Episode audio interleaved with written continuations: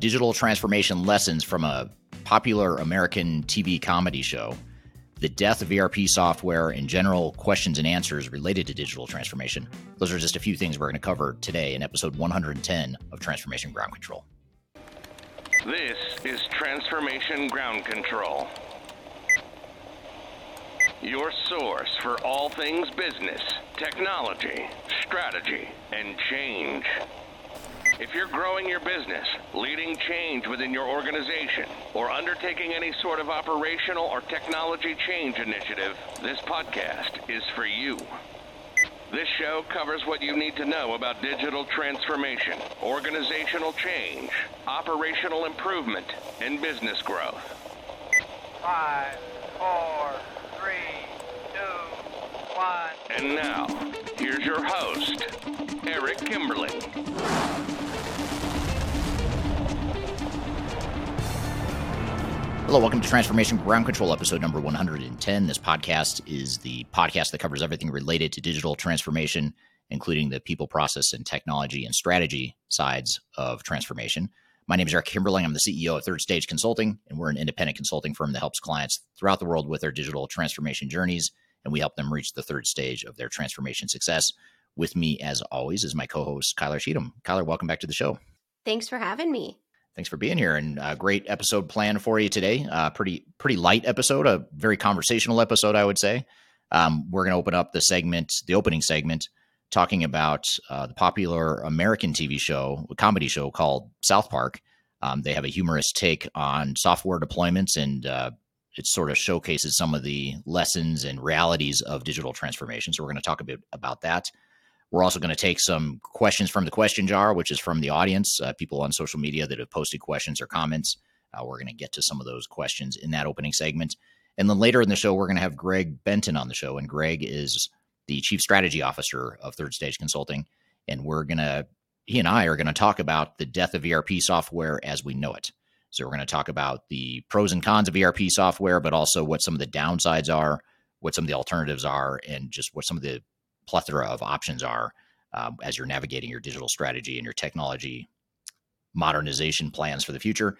And then finally, last but not least, in the third segment later in the show, we're going to replay you a clip from a conference that we hosted not too long ago, a Digital Stratosphere conference, where I take questions and answers from the audience related to all sorts of things related to digital transformation. So that's a pretty all-encompassing sort of conversation, as is much of today's episode. So we're going to cover a lot of ground today, but before we jump into that, a couple reminders. First of all, you can find new episodes of the show every Wednesday on LinkedIn, YouTube, Facebook, and Twitter, as well as audio podcast platforms throughout the world. So be sure to check out those new episodes every Wednesday.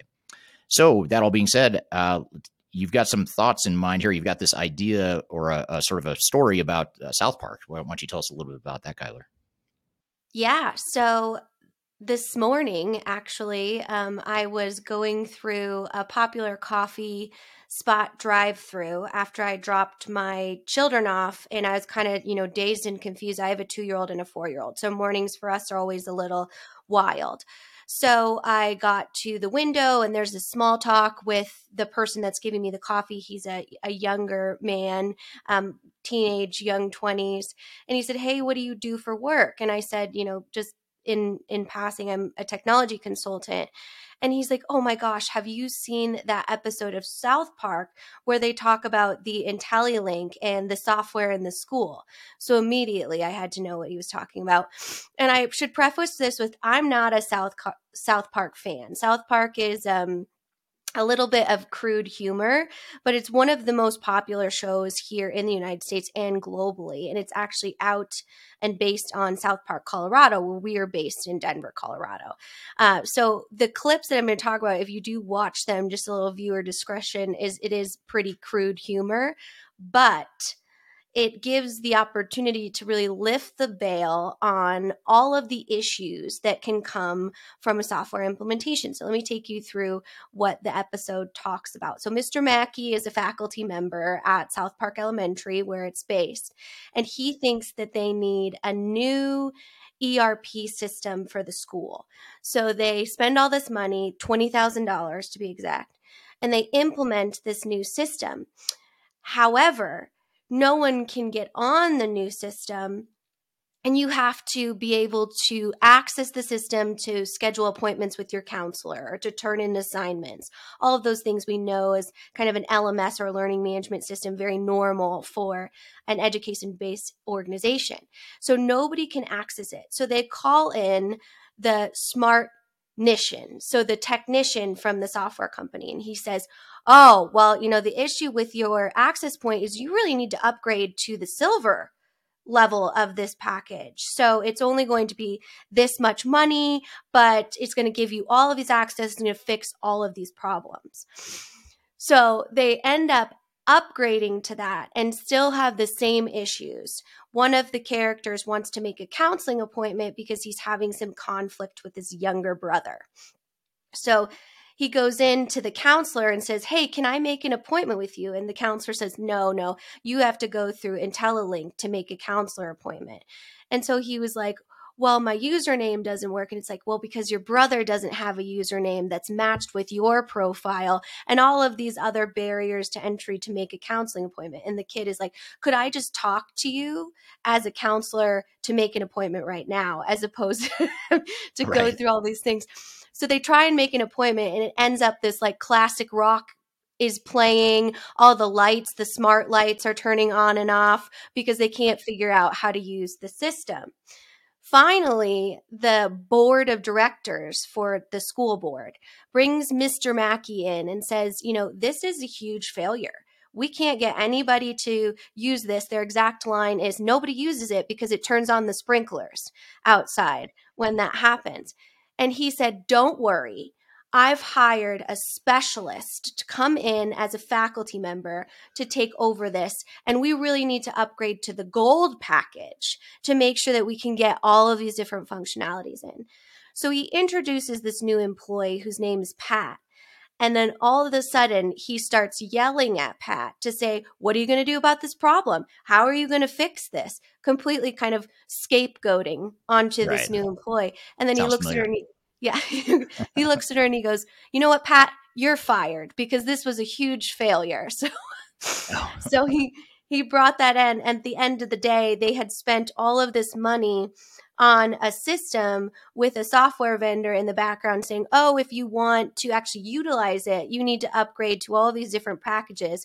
And then also brought in the change in culture standpoint of trying to bring in new employees, spending more money on resources, and then ultimately blaming those employees for the implementation failure. So as soon as this nice young man introduced me to this episode of South Park, I had to share it on the show to give a pop culture reference of how truly normalized that failure can be. So now that you've heard that story, Eric, I don't know if you're a South Park fan or not. I was early on. I was like when I was in my 20s, and then I stopped watching it for a long time. I didn't know, even though they still made new episodes until more recently, my teenage sons started getting into it. So now just in the last couple of weeks, I've been watching many episodes of the newer South Parks with my sons, but I have not seen this episode. Well, it sounds very familiar, I must assume. It does. It's really interesting because that just for some additional context, in addition to what you already told us about South Park, it's a show that covers a lot of current events, and they're sort of known for the speed at which they can put out new episodes, and they can respond very quickly to modern day current events with the production. The way they do their production is very fast, and they're sort of known for that. So it's interesting to hear something that's not that this isn't a relevant topic, but it's sort of like this ongoing issue in the technology space. I'm just curious why they decided to cover this topic and how they know so much about it to know enough that this is a common challenge, or maybe they've just been at the end user level and seen deployments like this in some way. But whoever wrote that episode perhaps has seen it from the other side. So I find it really interesting that even a show like South Park or any TV show would know intuitively to bake that into their script and make a whole episode about it. I think that's fascinating. And it does sound very familiar, of course. Yeah. Well, if you'd like to watch this episode, it's season 17, episode 5. And it's called Problems with IntelliLink. So I'd love any sort of feedback if you've seen it in the comments, or if you've seen any sort of clips of it on YouTube, because it is dangerously familiar. And thank you to the young man at the coffee shop who educated me about a pop culture reference that is a true reality and representation of what it means to go through a technology implementation, especially in a public sector, very complex school environment. Yeah, that's super interesting. And what's funny about that too is I just know this because lately I've been watching the show, as I mentioned, with my sons, and we've been watching the most recent season. That's where we started, and we've sort of been working backwards. But I know they're on episode 26, so the fact that he remembered an episode from, 9 years ago or 10 years ago, however long that was, that's even more interesting that he recalls that. Yeah, and it aired in the middle of COVID. So I think that's why that current event piece is really, especially when we've seen in the public sector, specifically for education, technology, digital transformations, were very, very prevalent at that point. To your point, it probably was something that was very real of a struggle at the time. So definitely drop in the comments if you've seen it. But I had to bring it as our hot topic, a little bit different than we typically do. But just let you be able to experience kind of a comedic relief of what a digital transformation looks like. Yeah, that's great. If we didn't have copyright issues, we could go ahead and play the clip, but we would certainly invite some copyright issues if we do that. So yeah, check it out. I'll have to check it out too. I've not seen that episode, so that's very cool. Excellent. Well, let's get to your questions. As you said, a lot of Q&A today. So these are real-time questions that I pull from Eric's social media, and I put them in my little question jar here. So if you'd like to ask a question, you can always comment on his YouTube, LinkedIn, TikTok, Twitter, and I pull those comments and then I ask him in real time on the show. So he's never seen these questions before. These are, hot off the digital media. So with that, let's get started. I like how you bridge the gap between technology. You're pulling from social media, digital social media, but you're writing it on sticky notes and putting them in a jar. I like that. You're kind of bridging the gap between old school and modern technology. I love, and little sidebar, I bought 27 colors of sticky notes from Amazon, and my husband was appalled. I'm like, these are work related. Okay, this is a work expense. So I'll bill you for those. Yeah. Okay, so this is actually a perfect question to bridge the gap between what we were just talking about. So it starts with Dear Eric, and I really wanted to include that because it's, it's very formal. Nice. I know. Can you please explain the difference between public versus private sector in a digital transformation? Wow. Well, fortunately for whoever asked that question, we have a whole video on that where another CEO of another company that does a lot of public sector type of consulting. He and I have a discussion about what some of those differences are, and that's something you can find on the Third Stage YouTube channel. Is that right, Kyler? Yes, absolutely. Okay. And I'll link it right here in the comments, so you guys can check it out. Okay, so we had a more of a deeper dive conversation, but I'd say in general, some of the highlights that I recall from that conversation and just from my own experience is that in general, there's a lot of commonalities, first of all, regardless of what industry you're in, there's just a lot of things that are common challenges and opportunities in digital transformations. But some of the differences I'd say are that public sector is more likely to have older technologies. A lot of government entities throughout the world seem to have gone through their last major transformation, maybe in the late 90s, early 2000s, somewhere in there, and some of them even further back. So not to say there aren't private sector organizations in the same boat, but the public sector organizations seem to be more commonly on older technologies, green screen, mainframe sorts of systems. That's one big one. I think another one is in the public sector, you're more likely to have highly tenured and or unionized people. So labor unions and labor groups that are protecting or their intent is to protect the employees, which may sound like it has nothing to do with digital transformation, but it does, particularly from a change management perspective. So you're likely to get more change management complexity, I'd say, in the public sector, although change management is extremely complex and difficult in any organization, but even more so in the public sector. And then there's the technological needs are just different, with government entities, it doesn't fit the normal model of a lot of ERP systems of providing inventory management, financials, and things like that. Government's more likely to have some pretty unique needs, because they're doing something different. They're providing a service to their stakeholders in their community, depending on what their scope of their they're part of the organization is. So that there's more of a likelihood that they're going to have to go with like either a best of breed or multiple system sort of model, and or targeted solutions that focus on some of those needs within the government space. So for example, Tyler Munis is a software vendor that focuses on the public sector. And so that's just the players are oftentimes different. The software vendors that are more commonly used are commonly different in that space. But I'd say those are probably three of the biggest differences. And then I'd say majority, though, I'd say 80% or more of the things that you do in a public sector or should be doing in the public sector versus private sector are very similar. So it is important to know the differences, but even more important to know what the similarities are, because those are pretty common. Yeah, I think from that conversation, I learned that there is a big challenge when it comes to administration changes. So think about your entire transformation team turning over, and you kind of have to manage through that. So I know I'll pop the video with Avero, our partners, and so you can see it there. But if you do have experience and feedback on digital transformation in the public sector versus the private sector, please just pop your advice in the comments here as well. Okie doke. What do we have next?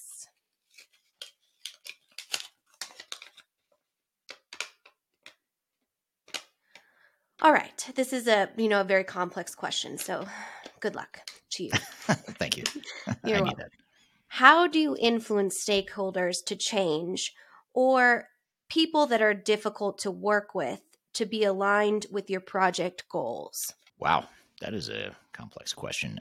So I'd say, well, first of all, the more clarity you have on what your strategy for the transformation is, the why, the how, you know, what are you doing in this transformation? Why are you doing it? How does it align with your overall organizational strategy?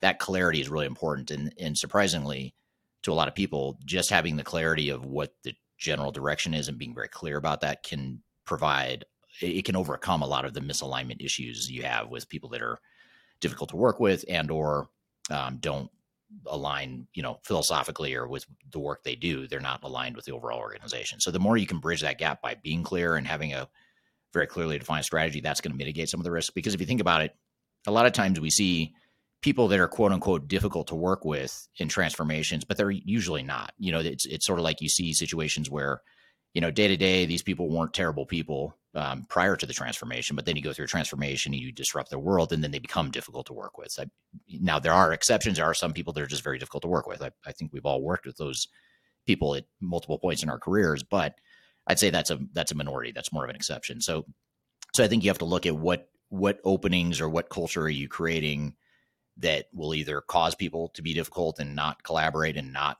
aligned with your vision and strategy for the organization versus ones that are. And a lot of times that comes down to the leadership. So, you know, I think at first you have to look more of a top-down leadership approach and make sure you've got that right, make sure you've got clarity on strategy.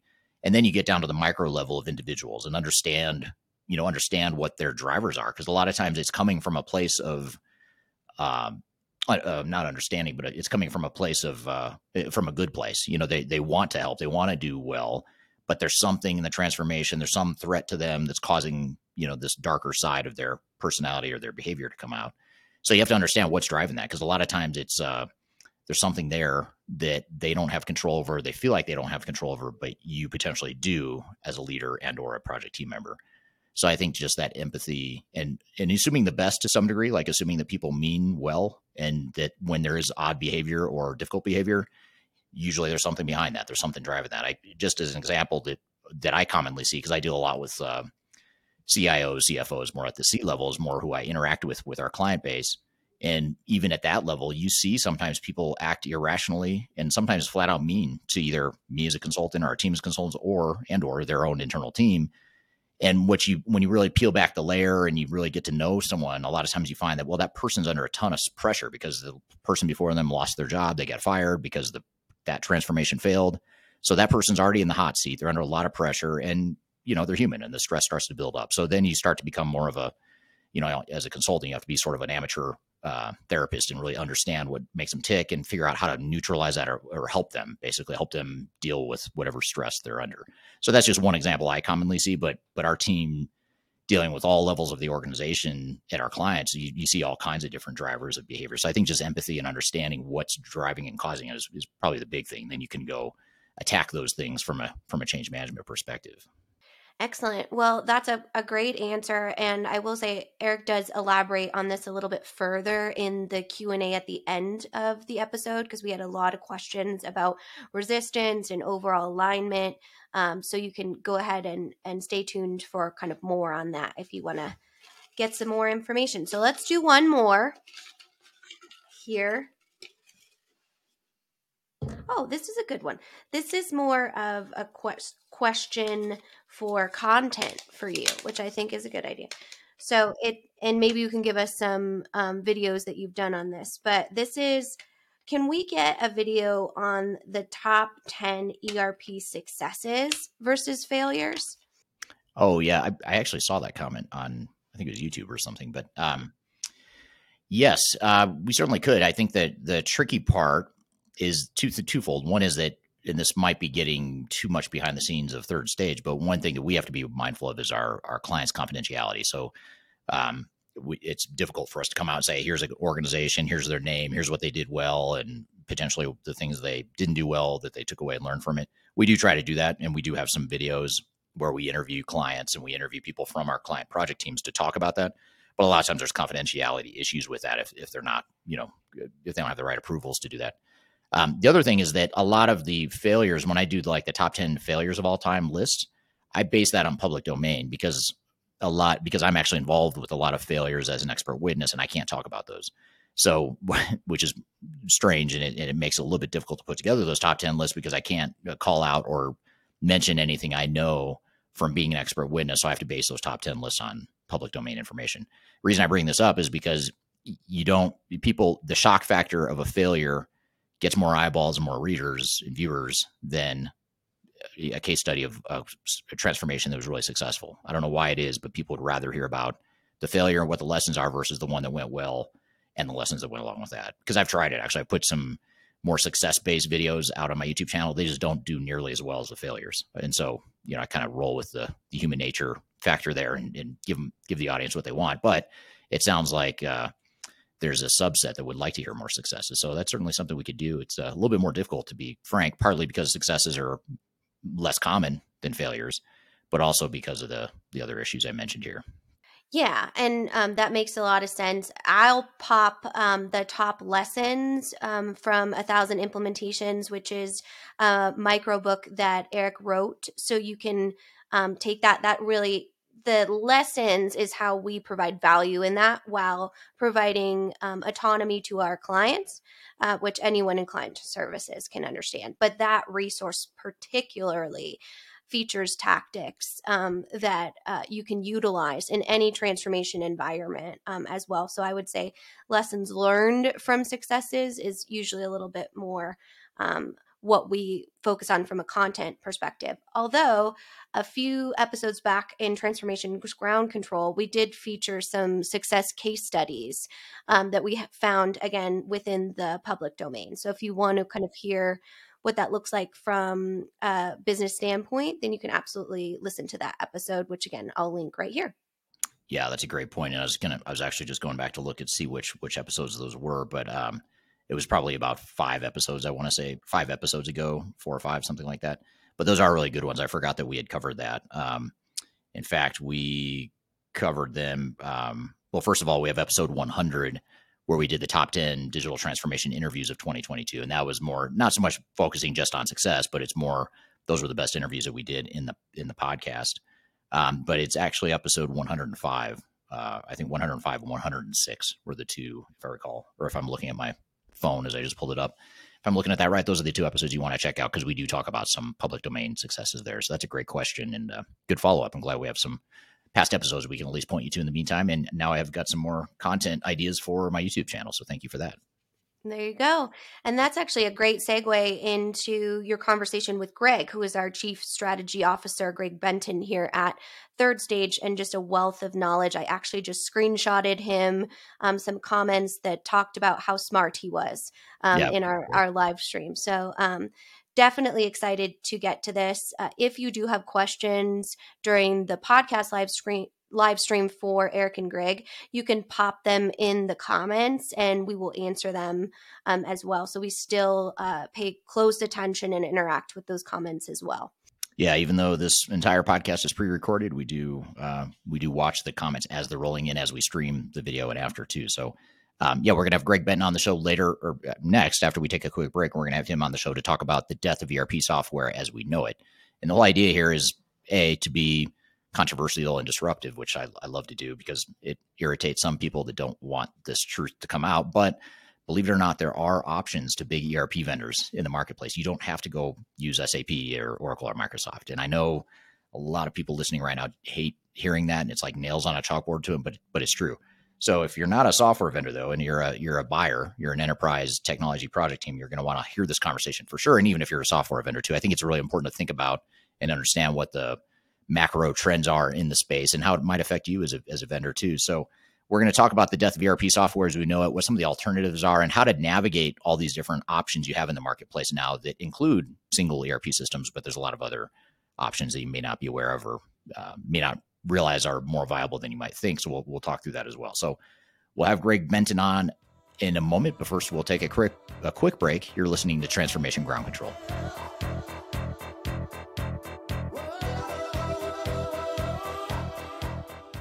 Are you looking to stay ahead of the curve in the ever-changing landscape of digital transformation? Then you need our newly released 2023 Digital Transformation Report. This comprehensive report covers the latest trends, technologies, and strategies to ensure your digital transformation is optimized for success.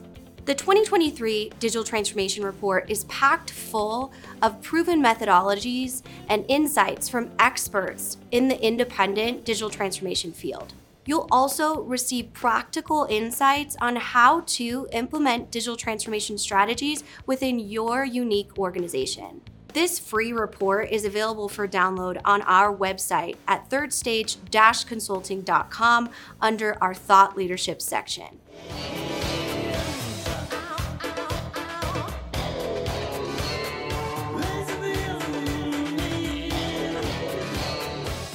Hello, welcome back to Transformation Ground Control, episode number 110. My name is Eric Kimberling. I'm here with Kyler Cheatham. You can find new episodes of this show every Wednesday on audio podcast platforms throughout the world, as well as YouTube, LinkedIn, Facebook, and Twitter. We stream every Wednesday at 10 a.m. Eastern time in the U.S. To those platforms, and you can certainly go listen to it after the fact as well. And be sure to subscribe, like, listen, comment, all that good stuff. It helps the algorithm. It helps get the word out. So really appreciate in advance any comments you have. So speaking of comments, we're going to have a series of comments and questions from myself and the audience here. We're going to talk with Greg Benton, who is the Chief Strategy Officer of Third Stage Consulting. He's based here in the U.S., where both Kyler and I are. And we're going to talk about the death of ERP software as we know it, what some of the options are, pros and cons of ERP software, traditional ERP software, how to navigate the decision of what type of solution or solutions might be the best fit for your organization, all that good stuff we're going to talk about here with Greg. And by the way, too, just one last caveat before I jump in, we are, if you didn't know, Third Stage in this podcast is 100% technology agnostic. So we are not paid or affiliated. We're not paid by or affiliated with any software vendors in the marketplace. So we have no dog in this fight. And so I just want to make that clear, because a lot of times people will hear us make statements about how there's options other than ERP, and they assume that we must sell something that competes with ERP. We don't sell software, so we have no dog in the fight. So with that, all that being said, Greg, welcome to the show. Hey, thanks, Eric. Good afternoon. Good morning. Everybody that's tuning into the live stream today, I think we're going to have a great discussion. Looking forward to it. Yes, this is a very interesting topic, and one that you and I have discussed at great depth and great detail over the years. And it's one of those topics that seems to generate a lot of discussion. I imagine there'll be some on the live stream here today that agree that ERP software is dying, and ERP software as we know it is dying. There's others that may think that is absolute garbage and ERP software is the answer to everything. So we're here to really look at unpacking the pros and cons of both ERP software as well as other options within the marketplace, other technological options in the marketplace. But before I jump into some of these questions and discussion points, maybe just tell us a little bit about your background, Greg. Sure, Eric. I've been about 25 years working with different systems and different technologies, both in implementation of digital transformations and ERP software, as well as in some cases remediation, implementations that haven't gone so well. In all of that time, definitely been looking at the business needs of the client, of the organization that we're working with, in terms of what needs to be done for enterprise operations. And enterprise operations is really taking over for what has traditionally been enterprise resource planning software. Mm-hmm. And that's what we're here to talk about today, is how those systems interoperate and what's coming next, really. Right.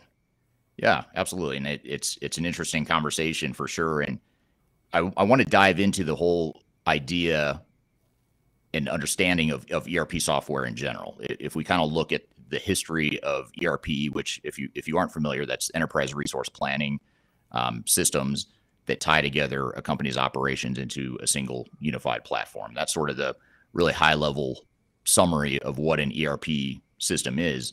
And ERP systems were created decades ago as a way to really give organizations a way out of the problem that they were having at the time of having siloed data sets and siloed systems and a spaghetti bowl of different technologies that they were trying to deploy and use to run their businesses. ERP systems came along decades ago to provide sort of a one-stop shop, if you will, or one solution that could tie together your entire organization. So it makes total sense where the origins came from and why ERP systems are around and the need that they fill. What do you see as some of the advantages of that model of having a single ERP system to run your business? And then we'll come back to what some of the downsides and alternatives are to ERP systems. But what are some of the strengths and why organizations do it? You know, all the way along, and you just outlined it perfectly. So over the last 2 decades, ERP systems have really evolved into, greater and greater capabilities for back office functions within organizations. And in that time, they've really just kind of grown into siloed operational work streams within the organization that really aren't connected, that really don't come together in a cohesive fashion. And so enterprise systems and the software vendors themselves started taking on more and more of this functionality and putting it into a more integrated technology platform. And that integration, that passing of data between work streams and being able to make knowledgeable decisions based upon all of the data coming into a common source of the truth is the big advantage with enterprise software as we have it today. The other advantage is that, especially with the advent of multi-tenant cloud technologies, there is continual upgrades to the software systems that are leading edge out there.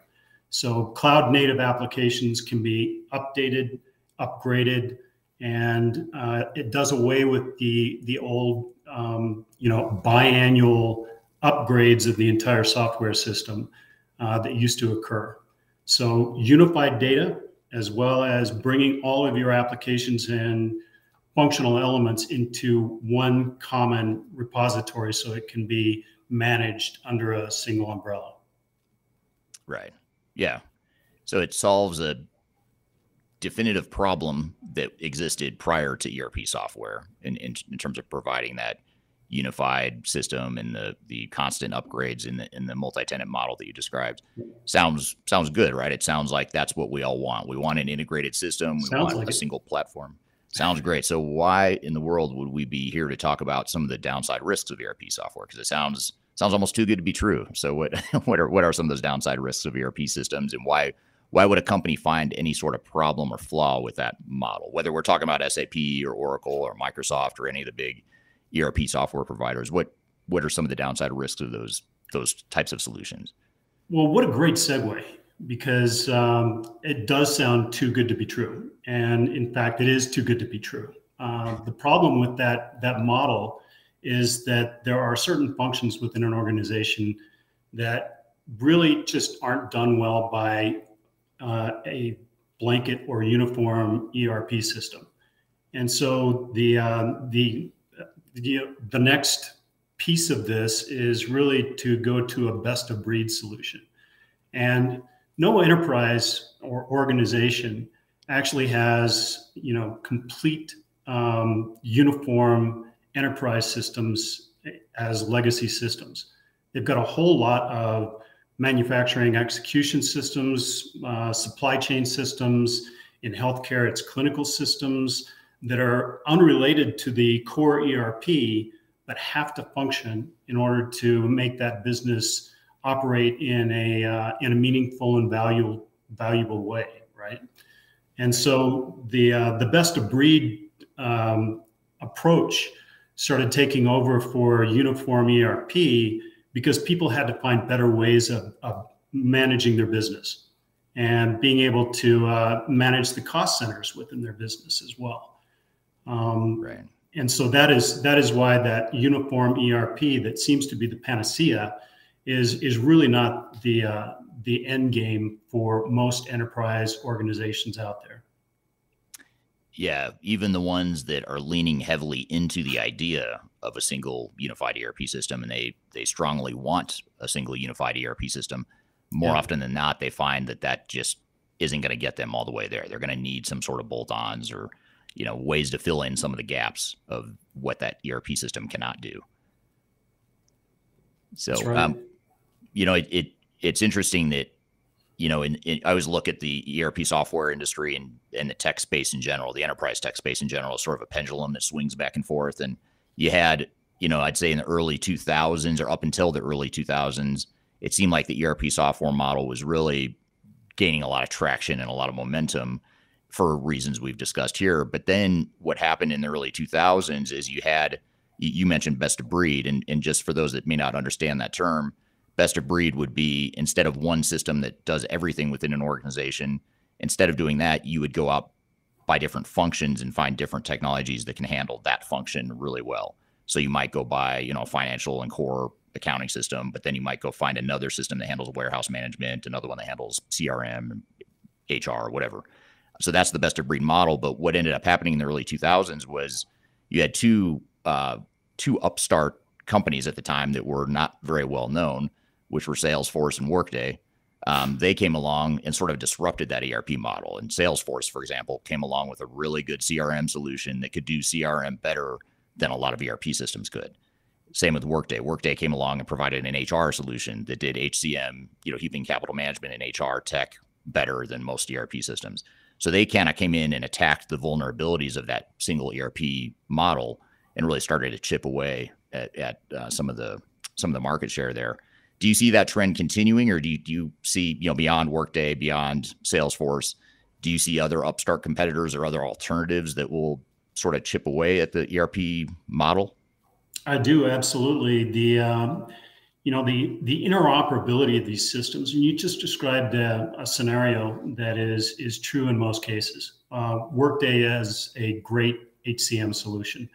The finance and supply chain functions, especially in healthcare, you know, very often handled by Infor, Oracle, some of the traditional ERP systems, and you commonly find that pairing Workday and Infor or Oracle in many organizations. UKG does a great job with workforce management. So you commonly find the applications under Kronos or UKG along with two enterprise systems. So you've got, in some cases, three or four ERP systems, enterprise systems, bolt-ons, edge solutions that are all working together. That used to be a real problem. And that used to be an integration challenge that was met by, you know, basically sitting and coding with an internal IT organization, the hardwiring between those applications and getting them to speak to one another.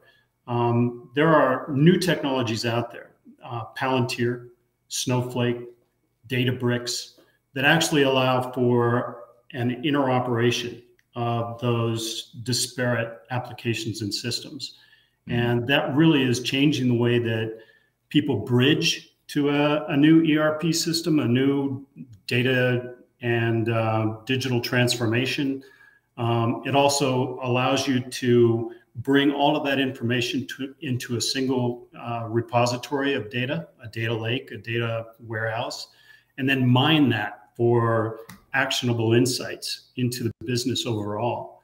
So, you know, and depending on the industry and depending on the number of edge solutions or disparate ERP systems within an organization, bringing it together with that interoperability hub, or as we call it, mission control at the center, is a new way of bringing together that best of breed solution.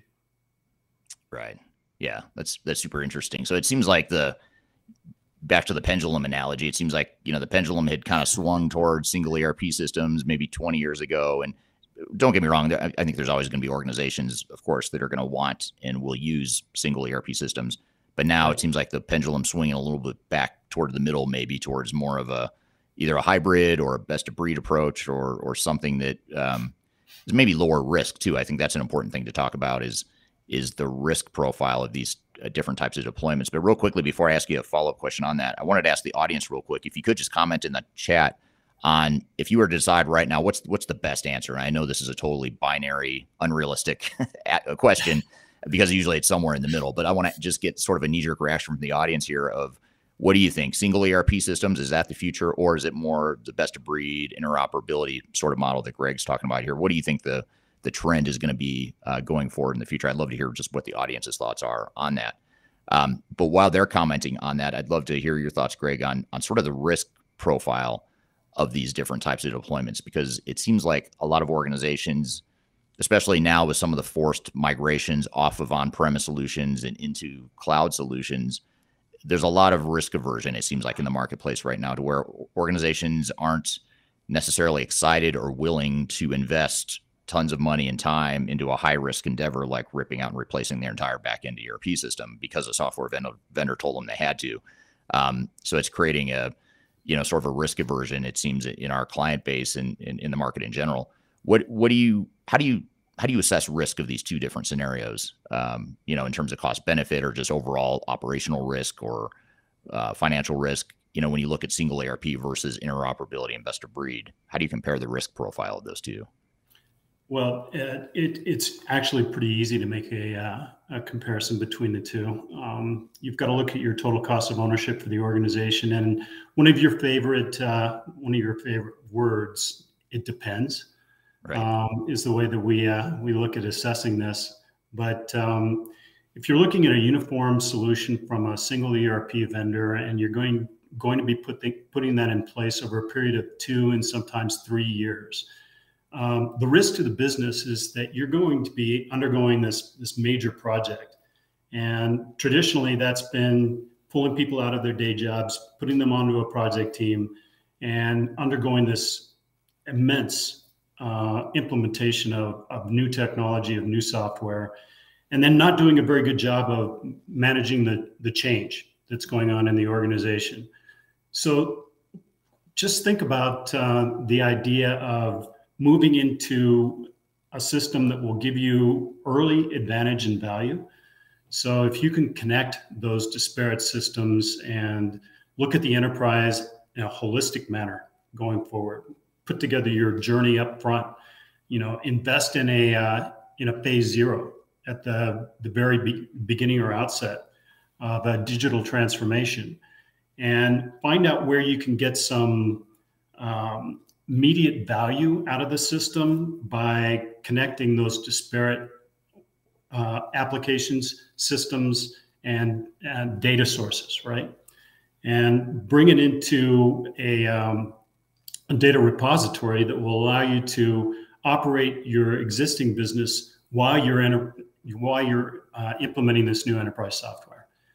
That is a much easier path to quantify in terms of value and return on investment than just going into a wholesale kind of lift and shift into a new enterprise solution. So I think getting back to it depends, you really need to look at what your ongoing operations are going to require and how many systems you are looking to replace with the new enterprise or digital transformation approach. Yeah. Yeah. And I think, you know, a lot of organizations too would be well served to really just sort of take a step back and not get too caught up in the term legacy or technology debt, technical debt. You know, that's a term that industry analysts and software vendors will use almost as though you've got a bunch of technical debt, therefore you need to upgrade your systems now.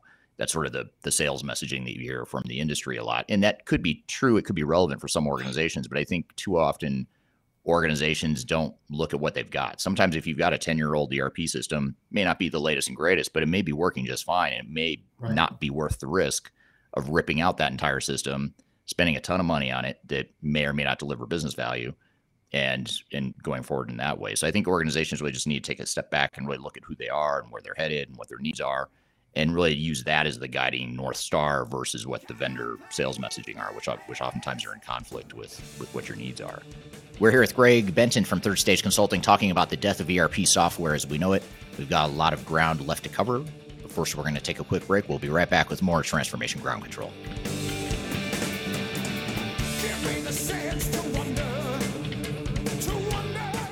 If you are involved in any sort of digital transformation or business change initiative, you will want to download the 2021 Digital Transformation Report.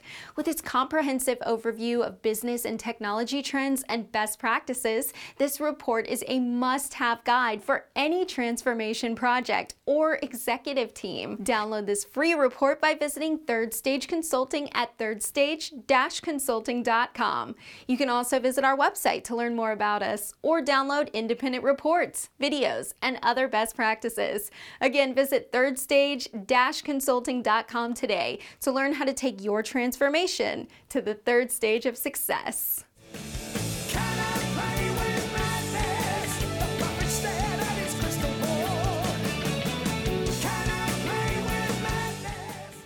Hello, welcome back to Transformation Ground Control, episode number 110. You can find new episodes every Wednesday on audio podcast platforms throughout the world, as well as YouTube, LinkedIn, Facebook, and Twitter. I'm here with Greg Benton from Third Stage Consulting talking about the death of ERP software as we know it. Here's an interesting comment from the audience here. This is from John Meadows on LinkedIn. He says, what is the key, or what is key is that data accessibility is key for planning and reporting and ensuring that there's a control around reducing the silos of data that could exist. It is this fragmenting of information that leads to these issues. So I thought that was a really interesting point. And then John also had another follow on, or another comment that I thought was really good, which is, I think for some businesses, it's key to have best of breed solutions, but smaller orgs will not be able to cope with the total cost of ownership of a federated network of best of breed platforms. So there's room for both. It depends, basically, is what he's saying. So it gets back to it depends, right? Exactly. Yeah, that seems to be that will probably be a recurring theme in this discussion here today, I would imagine. But that's also pointing out why it's never a great idea to go with an enterprise solution that's made to be a blanket solution for every industry, every client. Right. You really have to look at industry solutions. Who else has done what we are planning on doing, and how well has it worked? Right. That's really a big part of that phase zero, of really understanding your organization, the readiness for change, and what have others done that are best practices, right? And what is the return that they expected, and what was the return that they received? Right. Yeah, absolutely. And that's the key right there, is just looking at your business case and your total cost of ownership estimates, your business benefits, the business value that you expect to get, and really taking a quantitative objective view. I think that's really a key part of it, and being realistic too in those assumptions around your business case is important.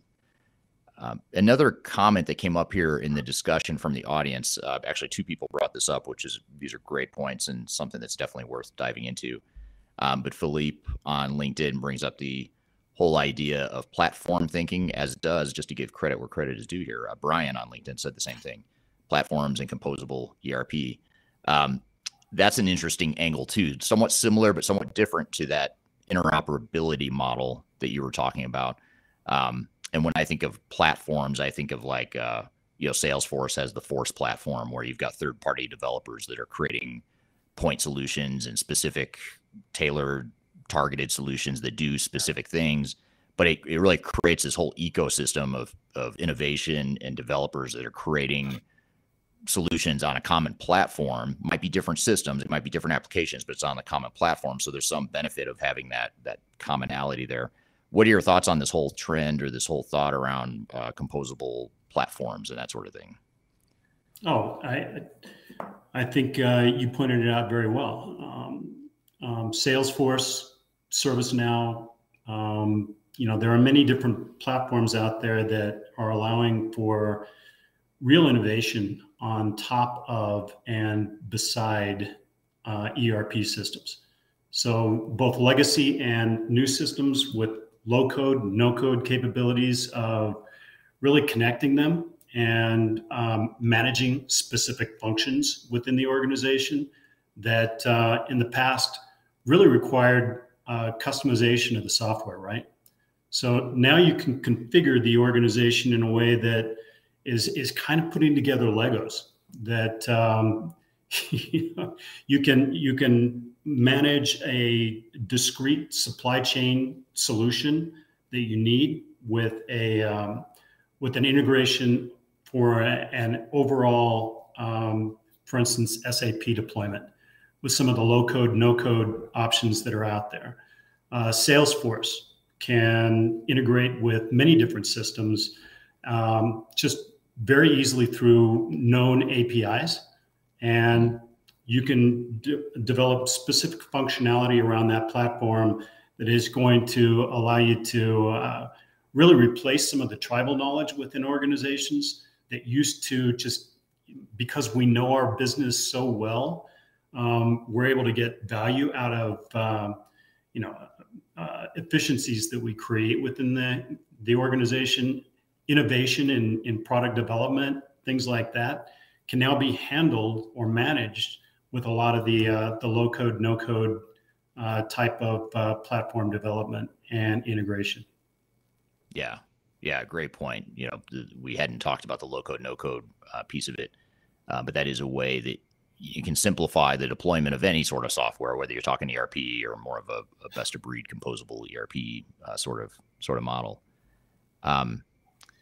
So it sounds like then there's alternatives, right? Instead of looking at, let's just say SAP S/4HANA and Microsoft D365 and Oracle ERP Cloud and NetSuite, Workday, or not Workday so much, but other than Workday, the other ones I mentioned are sort of your traditional ERP solutions, although Workday is becoming more of an ERP solution as they add financial capabilities and other systems, which is another interesting trend. Is you see sort of at the top of the market, you've got the big ERP providers like the ones I just mentioned, and then you've got sort of the, I'll call them the mid-tier ones like the Salesforce and the Workdays that became prominent through their targeted best-of-breed models.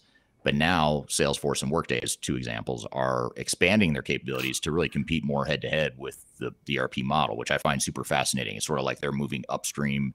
Big ERP vendors are trying to move downstream, and they're kind of colliding in the middle there, in the middle of the market. What do you think? What are your predictions on where that battle goes, or where that trend goes?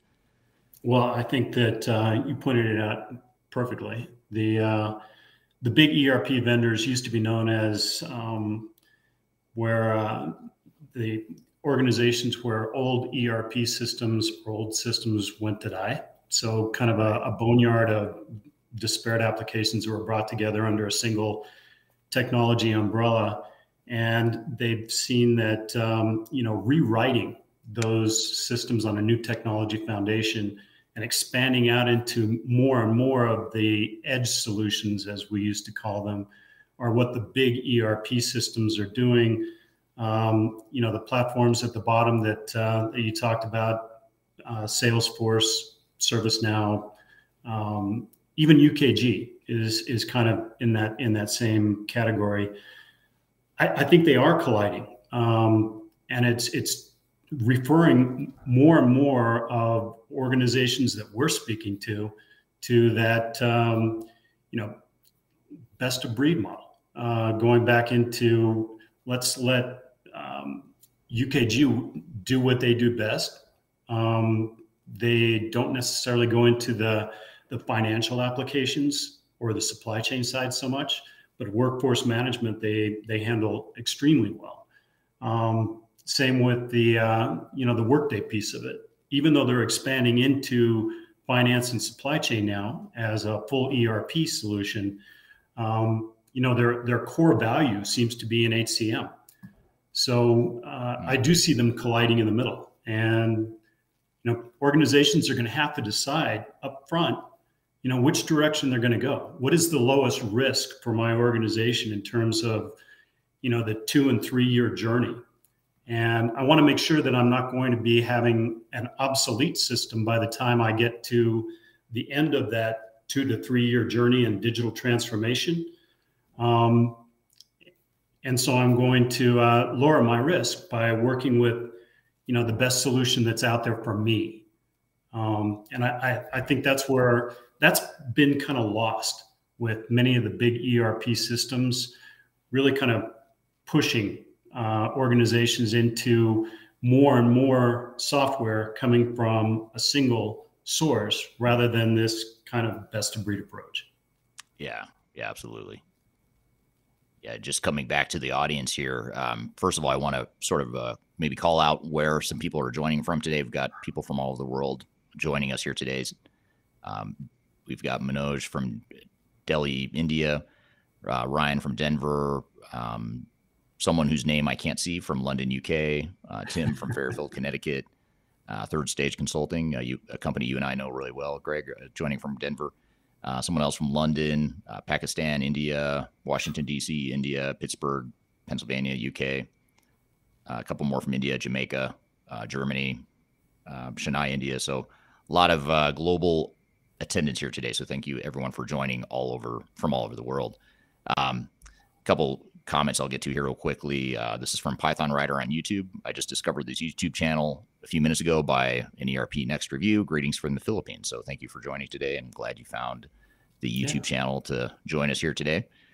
But here's a question from Kyler, my podcast co-host here. Really good question around how do you ensure all these applications are staying true or aligned with core business objectives? So regardless of whether you go single ERP or interoperability, best breed, platform focused approach, regardless of what path you're going down, how do you ensure that these applications are staying aligned with your business objectives? What are your thoughts? Well, I think Eric and Kyler, that comes back to that original plan, right? As an organization, from a leadership standpoint, you should definitely be putting together the objectives of the organization for the next 1, 2, 3 years, and then making sure that the expenditures are going to be realistic in terms of your overall budget and your total cost of ownership. And there's no such thing as full replacement. There's not a rip and replace strategy that's going to work well for organizations. You have legacy systems that are going to need to be sunsetted. So the sequence with which you go into the entire digital transformation is really important. And that's where it gets back to that. Let's make sure that we have relevant applications and systems that are going to run our business today. And 3 and 5 years from now, we want to make sure that we're sequencing or sunsetting or consolidating the applications that are currently running, important functions within the organization. So that's how you maintain that relevance of the technology that is a part of your digital transformation, is making sure that everything is in a complete plan going forward. Many organizations, surprisingly, don't do that planning process up front, and that's where they get into trouble. Is suddenly they run into a obsolescence or a decommission of a system and need to immediately replace something. And that's where you get into real trouble. Yeah, and to your point, if you're operating without a plan, or you're operating in a reactive way because you have to do something now because you're going to lose support on your current system, or the old system, the legacy system is broken and isn't going to support your business for growth. If you wait till those breaking points, if you will, that makes it a lot more tempting to just jump in and start making decisions without having a clear and deliberate strategy. So the more you can get ahead of that, I totally agree. You want to have a deliberate plan and strategy that really weighs your options and looks at, you know, looks at the different paths you have, makes a decision on going forward in a certain direction that is aligned with your business objectives. Back to Kyler's question or point. And most importantly, you want to also recognize that there are risks to whatever path you're going down. So even if you choose the one that's best for you, there's going to be a downside risk. So if you go with a single ERP system, for example, the risk is that system doesn't give you all the capability you need. Should typically there's the decision point of I might have to add additional systems to bolt on to give me the full capability of what I need. So that's a risk. Or if I go best of breed, the risk there is now I end up with a hodgepodge of systems, and now I've got to work more on the technical integration and make sure we've got single source of truth with data, that sort of thing. So that's a risk. Not to say either one of those are terrible things that can't be overcome, but you just need to know that whatever path you go down or whatever decision you make, you're going to have a downside risk. None of these are silver bullet answers, and you've got to have a clear plan to help you get there.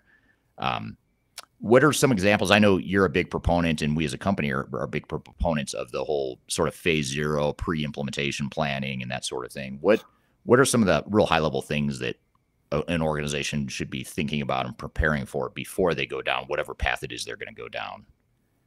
Sure. You know, the thing that we touched on earlier is really establishing the business case for where you need to go as an organization, right? So it's establishing what is the cost for staying with some of our legacy systems, what is the risk of staying with our legacy systems, and what do we have to gain from moving to a new ERP system, multiple platforms.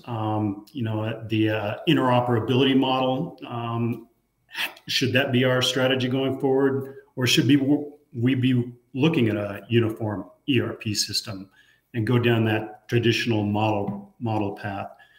Establishing that that business plan up front is critically important, and a lot of organizations don't do it. And then getting into a phase zero where before your systems integrator or your software vendors come into play, you really should be looking at data cleansing, making sure that you've got an analytics platform that's going to support everything going forward, that you're going to have all of your information coming into one repository for that information and operate as a single business rather than operating in silos or disparate technologies. The preparedness of the people for making all of the change that you're anticipating with that digital transformation, right? So organizational readiness, data integrity up front, doing the data cleansing and the data migration planning for moving to a new system, and then doing a thoughtful and very efficient software selection. So selection of those software elements, software vendors that are going to help you manage your business going forward. And then after that, pulling in the systems integrators and the team that's going to implement the systems that you've decided are going to be the best for your organization going forward. So it's following those, continual path moves that need to happen over a period of time before you get into the implementation itself. Yeah. No, that's well said. And we've got videos out on my and on Third Stage's YouTube channel that sort of dive into that phase zero implementation planning phase in more detail. Here's a comment that I'll ask the person if they don't mind to elaborate on, but this is from Michael Martin on LinkedIn. He says that I'm very much against best of breed and a huge proponent of single platform. The downside is much less. So thank you for that feedback.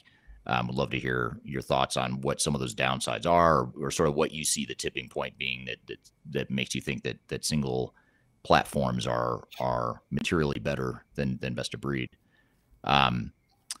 What about, I know we have talked about interoperability, but so I won't ask you that question again, but I did want to ask you a question around these forced cloud migrations. I haven't seen in my career, and I'd be curious to see what you think here, Greg, but I don't I don't recall seeing a time in my career where you had this sort of mass upgrade happening across the board, across different vendors to new cloud systems. So in other words, you have this giant tidal wave or a massive movement in the industry where most of the big ERP vendors, or a lot of the big ERP vendors, are essentially forcing customers off the legacy on-prem systems into the cloud. And without us necessarily debating whether cloud is right or wrong, or the best answer, or how it's better than on-prem, I think it's fair to say that's just where the industry is going, right or wrong. That's where it's going. Sure. So then the question becomes, how do you think these forced migrations or the forced sunsetting of these legacy products, how is that affecting customer trust? You know, that's something you and I have talked quite a bit about over the years. Well, I think that there is a little bit of a lack of trust in the major ERP vendors, because the move to the cloud is a mandate that's coming as a result of the advantages of being in the cloud, right? So interconnectivity, interoperability, consistency of the applications, and the continual upgrades are all benefits of especially the multi-tenant cloud environment. So everyone understands what the benefits might be. It's also a great benefit to the software vendors themselves, because they're able to maintain one system to many clients rather than single systems, single upgrades, maintaining multiple versions of the software.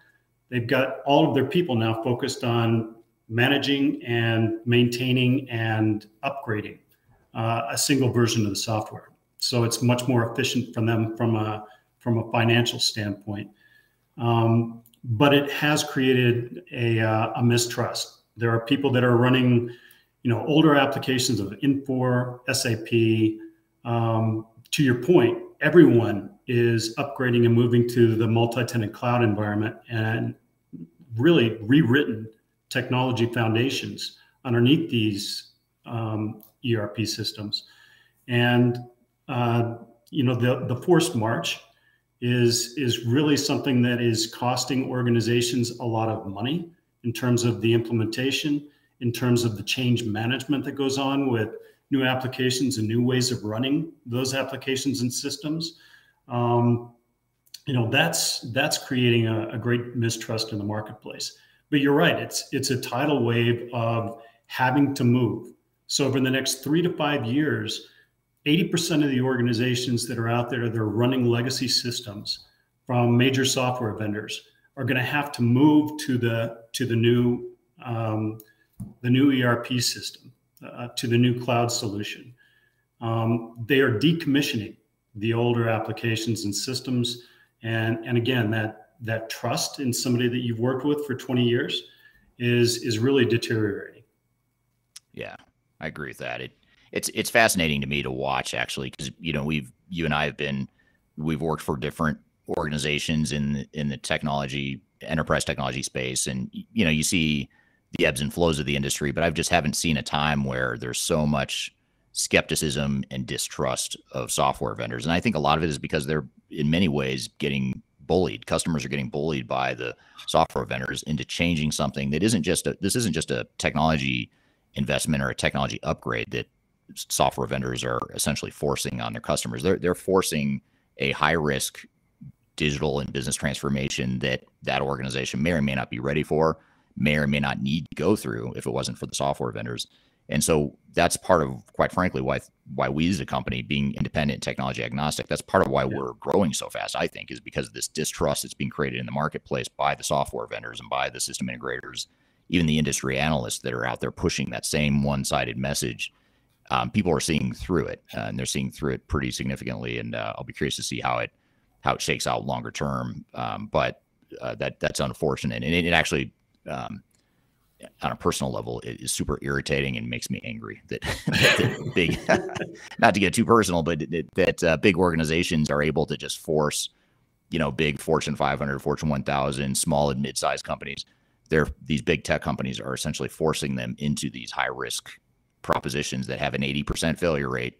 They're getting forced into that in a 3 to 5 year window that you just described. And, you know, with that comes limited resources, a strain on resources to be able to do all this work all at once. So it's a really fascinating time, and one that I've never seen in my career for sure. You know, just to pile on to that just a little bit. So originally it was passed off as a upgrade, right? Right. For many of these organizations, and people have learned or found out that it's not an upgrade. In almost every single case, it's a new implementation of a new system. It requires a lot of change management. It requires, you know, a whole new technology foundation that your people who were certified and really understand how the old ERP system worked now need to learn a whole new ERP system. So everyone is taking this opportunity to go out there and see what else is available. If you know, I was working with a single software vendor for 20 years and it was running my business just fine, but maybe there's somebody else out there or some combination of other systems out there that can run my business better, that can bring me greater value as a stakeholder, as a shareholder in my organization. And that's why everyone is now considering, where am I going to go in this digital transformation? It's that digital transformation tidal wave that you talked about. So fascinating time. Yeah, absolutely. We're here with Greg Benton from Third Stage Consulting talking about the death of ERP software as we know it. We've got a lot of ground left to cover, but first we're going to take a quick break. We'll be right back with more Transformation Ground Control.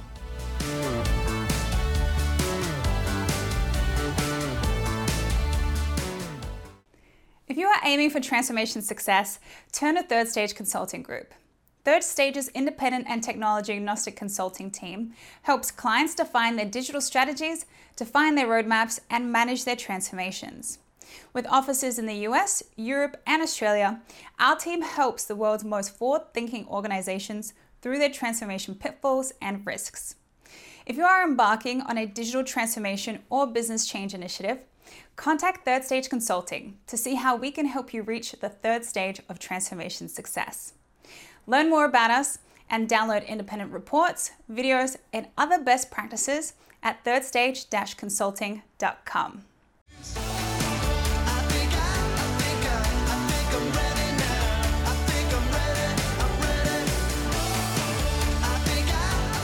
Hello, welcome back to Transformation Ground Control, episode number 110. You can find new episodes every Wednesday on audio podcast platforms throughout the world, as well as YouTube, LinkedIn, Facebook, and Twitter.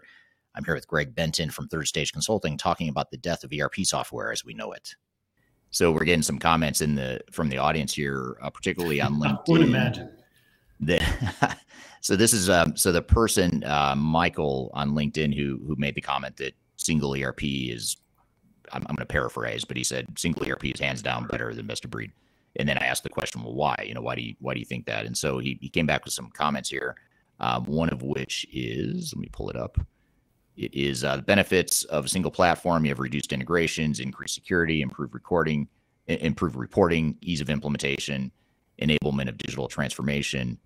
And then in another comment from that same person, from Michael, he also says that ERPs are very mature and most of them satisfy a very large percentage of requirements. I'm going to challenge a couple of those things. I mean, first of all, I'd say ERP systems are becoming more mature. They've historically been mature, but the problem right now, to your point, Greg, is that you're doing these big rewrites of the software, right? This isn't just an upgrade, like you said. This is a recreation of cloud versions of what had historically been done on-prem. So you look at, like, for example, look at SAP S/4HANA. If you look at SAP S/4HANA versus ECC 6, or even more so R3, you know, the even older legacy product that were both on-prem originally, S/4HANA is a totally different platform, the HANA platforms is totally different.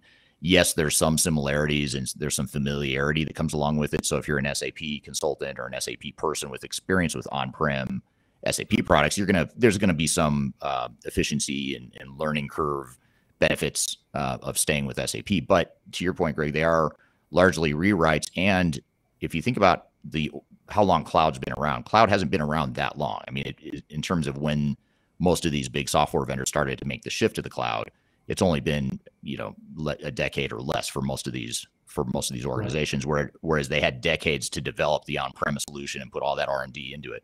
So you still have a lot of catch up that's happening, I would argue, in the space. And we see it in a lot of organizations that are in the midst of an implementation. Like, for example, we have a client that's on the tail end of a 7-year Oracle EBS implementation. And in the middle of that implementation, Oracle tried to sort of push them into the cloud ERP solution. And that client, who's a manufacturing client, looked at the capabilities of cloud ERP or Oracle ERP cloud and determined that that just didn't have the maturity. It didn't have the capabilities that EBS had. So rather than getting caught up in whether or not they should be on-prem or in the cloud, they looked at functionality. Can this software run our business? And they determined that the cloud version wasn't ready. And so they decided to keep deploying EBS, knowing that eventually they're probably going to have to upgrade anyway, but they want to wait and be on the tail end of that adoption so that it gives Oracle time to develop and further develop those capabilities.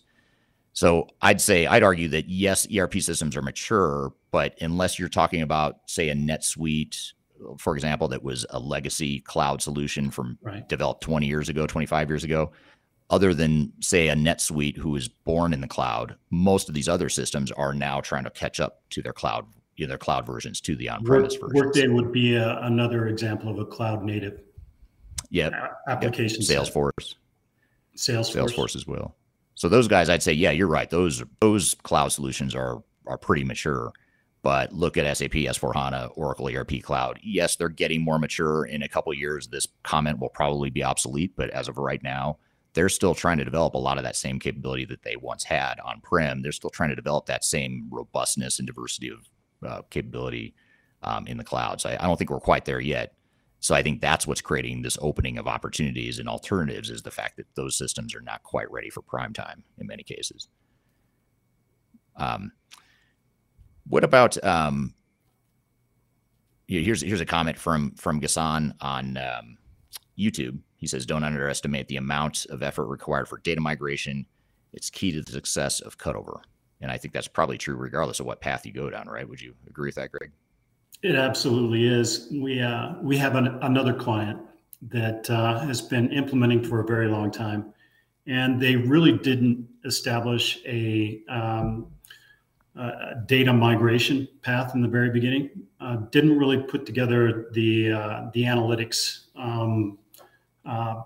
strategy that was going to be maintained for the organization all the way through the implementation. So now we are getting to the end of the implementation and go live, and we have 4 different disparate reporting systems that are going to need to be used over a uniform ERP system.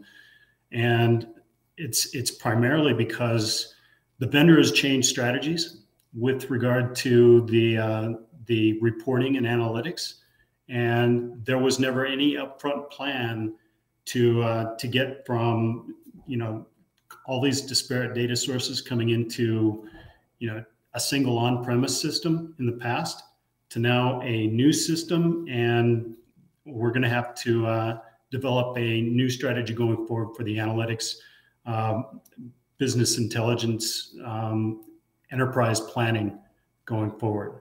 So I think Ghassan is exactly right. You have to make that a major part of your upfront strategy. Again, that's going back to that strategy and phase zero approach to, before you even embark on this in full, get all of your ducks in a row in terms of that piece of the equation. Right. Yeah, well said. Here's a comment. I've heard you say something very similar to this, Greg, so I think you might like this comment. And leave it to Sam Graham, who's a regular contributor to our podcast. Just when I think I'm the one that's being disruptive, then Sam comes along and out disrupts me by asking something very controversial. And it's hard to do. Right. That's why I love having Sam on here. So Sam on LinkedIn says, if so many companies will be changing systems in the next couple of years, are there enough implementation consultants to go around, or will systems be implemented by inexperienced consultants? I love that question. I love that comment. That is disruptive. Yeah. You know, but Sam is pointing out a great point. With everyone needing to make this move, you know, I refer to it as really kind of the burnover period. Everyone's looking at digital transformation because they have to, right? Gets back to that whole trust issue with the software vendors. But yeah, all of the implementation teams, all of the systems integrators, you know, third stage for sure, are all involved in digital transformation, are all involved in implementing new systems, software solutions, you know, digital transformation. So that is taking the best teams, that is taking the A team from many of the systems integrators and applying them to the people that, the people in the organizations that get first in line. So now what's going to happen in 2 years when somebody who has said, well, I'll just wait and I'll find out, you know, I can change ERP systems, or I can, you know, in midstream, we'll be able to make the changes that are necessary to upgrade our systems, to implement new technology. What if there aren't teams available to do that implementation? What if there aren't people available that really understand the new systems and can support the legacy systems? I mean, there's a lot of talk about backfill. So when you pull a person out of their day job to work on the project team because you want your best subject matter experts to be working on the implementation of the new software and the new technology as you're going into an implementation, right? How do you backfill that individual with people that really know how to run the legacy system at the same time that you're having the A-team consultancy come in and do the implementation on the front end of the new system that's going into place? That's creating a real crowd migration to the new digital transformations in the next 2 to 3 years that you described earlier, Eric. Right. Yeah, absolutely. And then, you know, follow up comment here from Michael on LinkedIn, who's commenting on Sam's question and comment, is that systems are already being implemented by inexperienced consultants.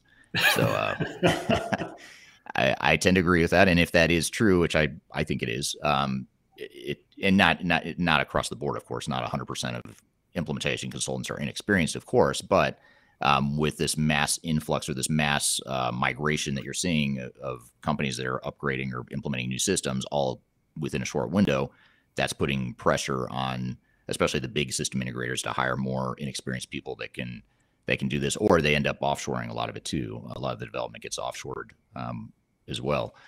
So I think that is a challenge. But having inexperienced consultants on projects has always been a challenge and a sort of a wart in the industry, I'd say, but I think that's something that's probably become even more prevalent now. It has. Yeah. Let's see here. There's a lot of really good comments here. In fact, so many I'm having trouble sorting through them all, which usually I don't, but today I, you know, I will say too that while you're doing that, the program management piece is really important on top of, you know, the implementation. As we've been talking, you may have a number of different platforms, a number of different systems that you're implementing along the way.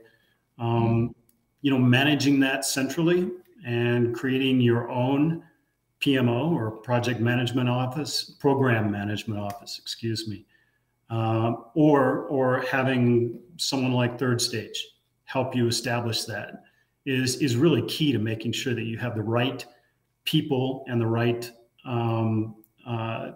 experience doing the implementation work, doing the ongoing enterprise changes that need to happen within the organization. So change management, the technical architecture, the systems integration or implementation work as well, all under that PMO umbrella.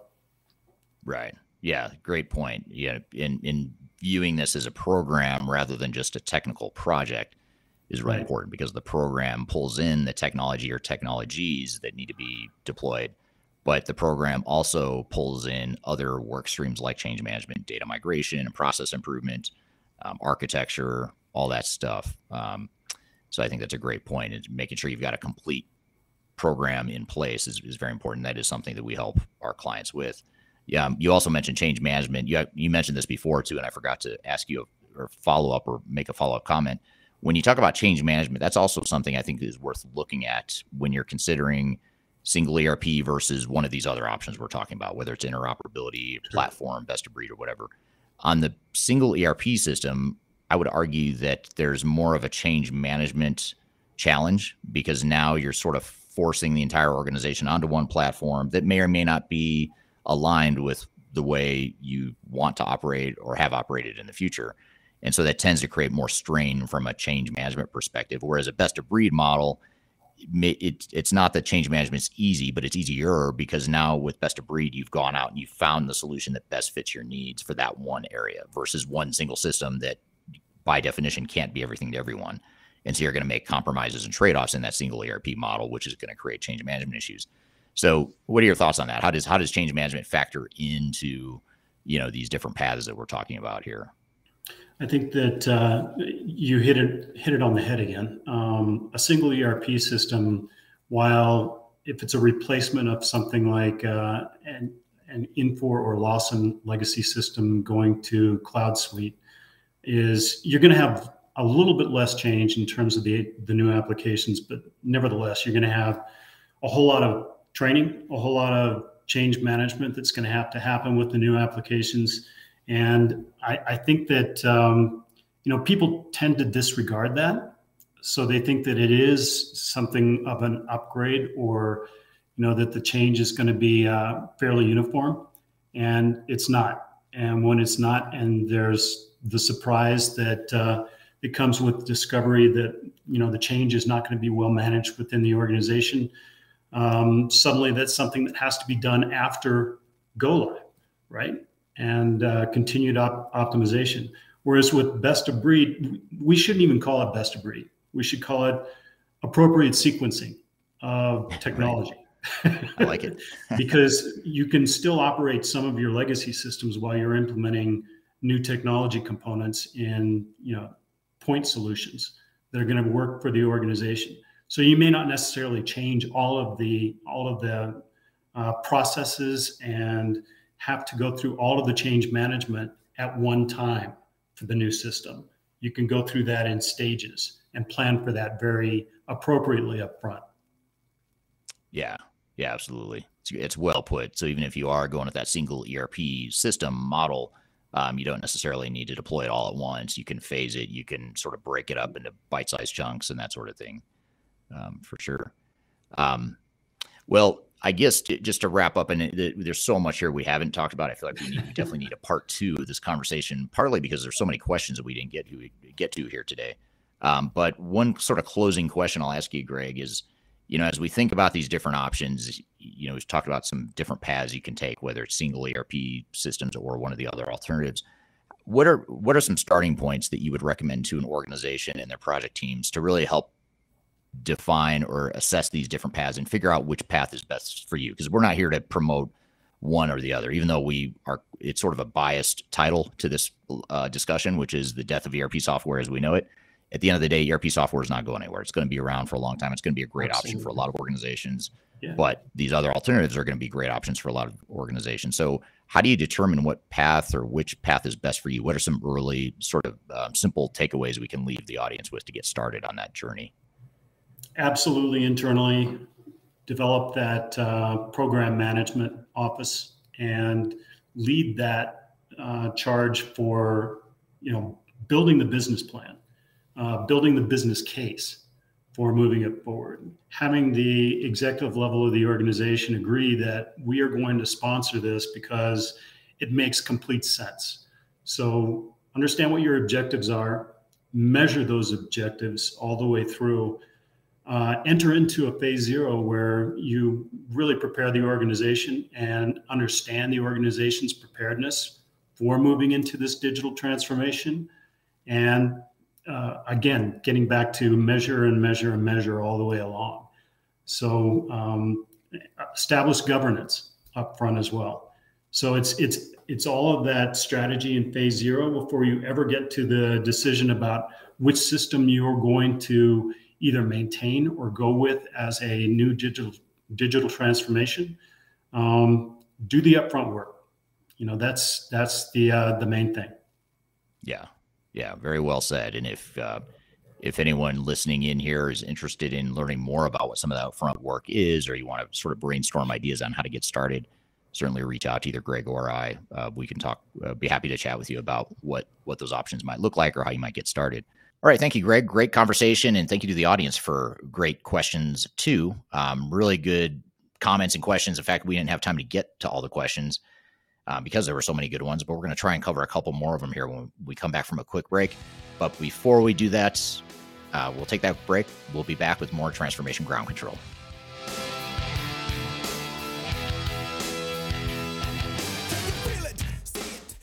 Interested in working for a company that truly values your unique skills and experience? Here at Third Stage, we don't hire based on resumes alone.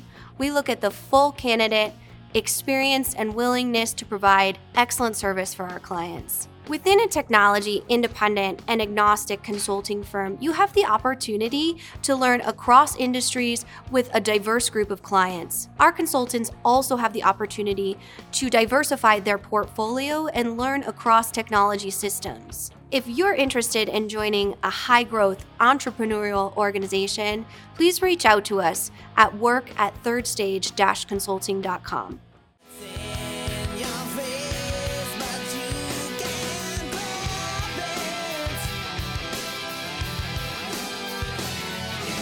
Hello, welcome back to Transformation Ground Control, episode number 110. My name is Eric Kimberling here with Kyler Cheatham. And Kyler, we just had Greg on the show talking about the end of ERP or the death of ERP software as we know it. What were some of your comments or takeaways from the conversation?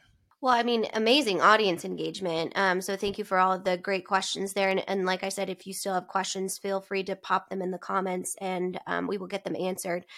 But there's a few things I kind of wanted to dig into as we saw this debate emerge when it comes to best of breed versus a single ERP system. And for the first time, we've really seen some people stick to single ERP, which really staunchly, which is great in the fact that belief is firm. But there is one piece that kind of drew some dialogue that I know you and Greg didn't get to, and that's when it comes to customizations. So we talked about the fact of integration and the interoperability and the ability to share data across the organization with those integrations versus a core ERP, which wouldn't require as much integrations, maybe some, but might require some customizations based on the core competencies or needs of the organization. How do you feel the risk level of customizations on a core ERP versus a lot of integrations on a best of breed type of technical stack? That's a great question. And one that you're right, we didn't have time to get to in the conversation with Greg, but it's an important one because as a broad generalization, not always true, but more often than not, this is true. You're going to customize more with an ERP system simply because you are trying to force fit, for lack of a better word, you're trying to force fit a system across an entire enterprise. And anytime you do that, you're going to find deficiencies or just things that system can't do well or can't do in a way that fits your business needs. So there's going to be more temptation to customize. Best of breed, on the other hand, you're more likely to go out and find point solutions that do each individual area really well. And you might have less customization there, but to your point, now you've traded that risk of maybe having less customization. Now you've got the risk of having more integration and potential data integrity issues, and maybe even potential cybersecurity issues too, which we didn't talk about that either. But cybersecurity becomes an issue as well when you have multiple systems or more systems than one. So there's definite trade-offs, and I think that's really what we're trying to get at in that conversation was we're trying to understand or talk through the pros and cons of any path, because we're not here to promote one over the other, but we're here to open up some discussion and dialogue around what some of those potential options are that you might not be considering. And 20 years ago, if we were talking about best of breed, it was generally frowned upon in the industry. I'd say a majority of the industry just didn't buy into the idea of best of breed, but that was back when integration was really difficult.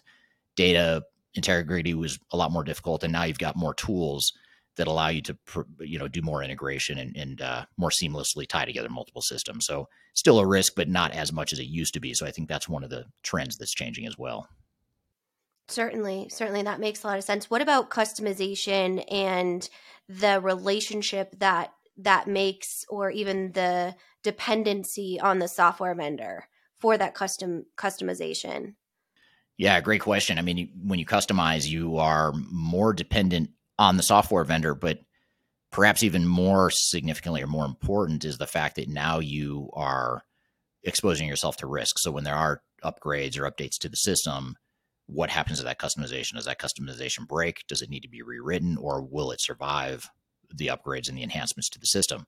And that's a big unknown, and that's a big problem that a lot of companies find themselves in when they do customization. Now, the good news, bad news with cloud migrations is in general, you have less ability to customize software, especially if you're in a software as a service, sort of a multi-tenant cloud situation where you're using the same solution that hundreds or thousands of other organizations are using. So you only have so much flexibility to be able to personalize that software because if you go in and change the code, you'd be breaking it, you know, for multiple organizations, which doesn't work. So that's sort of a good news, bad news situation. I think a lot of software vendors would typically say, well, that's, you shouldn't customize. You should just use our best practices off the shelf, out of the box or whatever. There's no such thing as best practices. So it's completely misleading for a software vendor or a system integrator to say that, because there's no central body that decides what best practices are for any given industry. What best practices really are just that's the way the software is built. That's the way it was designed to be used. But that doesn't necessarily mean it's best practice, or it certainly doesn't mean that it's best for you as an organization. And that's the rub. That's the problem with big ERP and any sort of enterprise technology for that matter that you've got to navigate. Absolutely. All great advice. Let's transition to some of the questions around executive alignment, because there was a lot around how do I convince the board or how do I do this? And you made a really interesting point that created some dialogue around showcase what's broken or showcase the warts within the organization. Can you talk more about how you might do that? How to showcase the warts in an organization? Or how to essentially bring to the executive team a package recommendation that showcases all of the weaknesses that would be fixed essentially in a digital transformation, upgraded, those types of things. Yeah. So it all starts with your overall strategy as a company. And that usually, that should be the driver of what you're doing and why you're doing it. We get lost. We as an industry are completely lost right now with the way the industry is working in that when I say we, I shouldn't say we because Third Stage isn't part of this vendor or software community, although we deal with it every day. But I'll say the software community is creating this this artificial sense of urgency to go through a digital transformation now.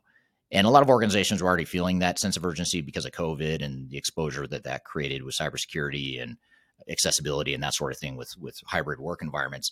So to be fair, there was already this sense of urgency building, but then you throw on top of that the fact that software vendors are sunsetting their old products and they're essentially forcing their customers onto newer products. With that backdrop, what it does is it creates a situation where the buyers of that technology, the enterprises themselves, the project teams, the executives at those organizations are making these decisions based on necessity. They have to go through this transformation because their vendor has left them with no choice. So that's a really bad reason, and it's not nearly enough of a reason to go through transformation, because what happens is even though that may be true, you may have to move right now and you may need to go through right now. You need to have a better excuse than that. You need to have a better justification and sort of a guiding light on how you're going to manage this transformation, how it's going to help your business going forward. But a lot of times organizations forget that or they just don't think of that because they in their minds don't have any choice. They have to move through to a new system. So why create a business case? Why align it with our digital strategy or why align our digital strategy with our business strategy? Why get executive alignment? It doesn't matter. We have to do this anyway. That's sort of the mentality, but it's a really risky mentality and it creates a lot of problems later on. So I think, you want to go to the organization and to the executive team and have that vision of here's how this transformation will help our business. Here are the warts that we fix. Here's the business value. Here's a quantifiable business benefit that we'll get out of that. Here's what the realistic costs are, not the low ball proposal you get from the software vendors or SIs, but this is the actual cost, the total cost of ownership for the transformation.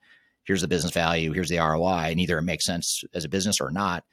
And then last thing I'll say is if it doesn't make sense, if you can't justify it, then don't do it. Just because a vendor is telling you they're going to stop supporting a product, that's a terrible reason to bank your whole company's future on.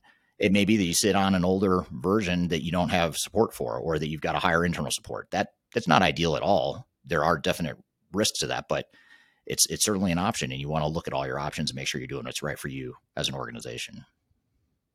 Don't be Mr. Mackey. You don't need the gold package.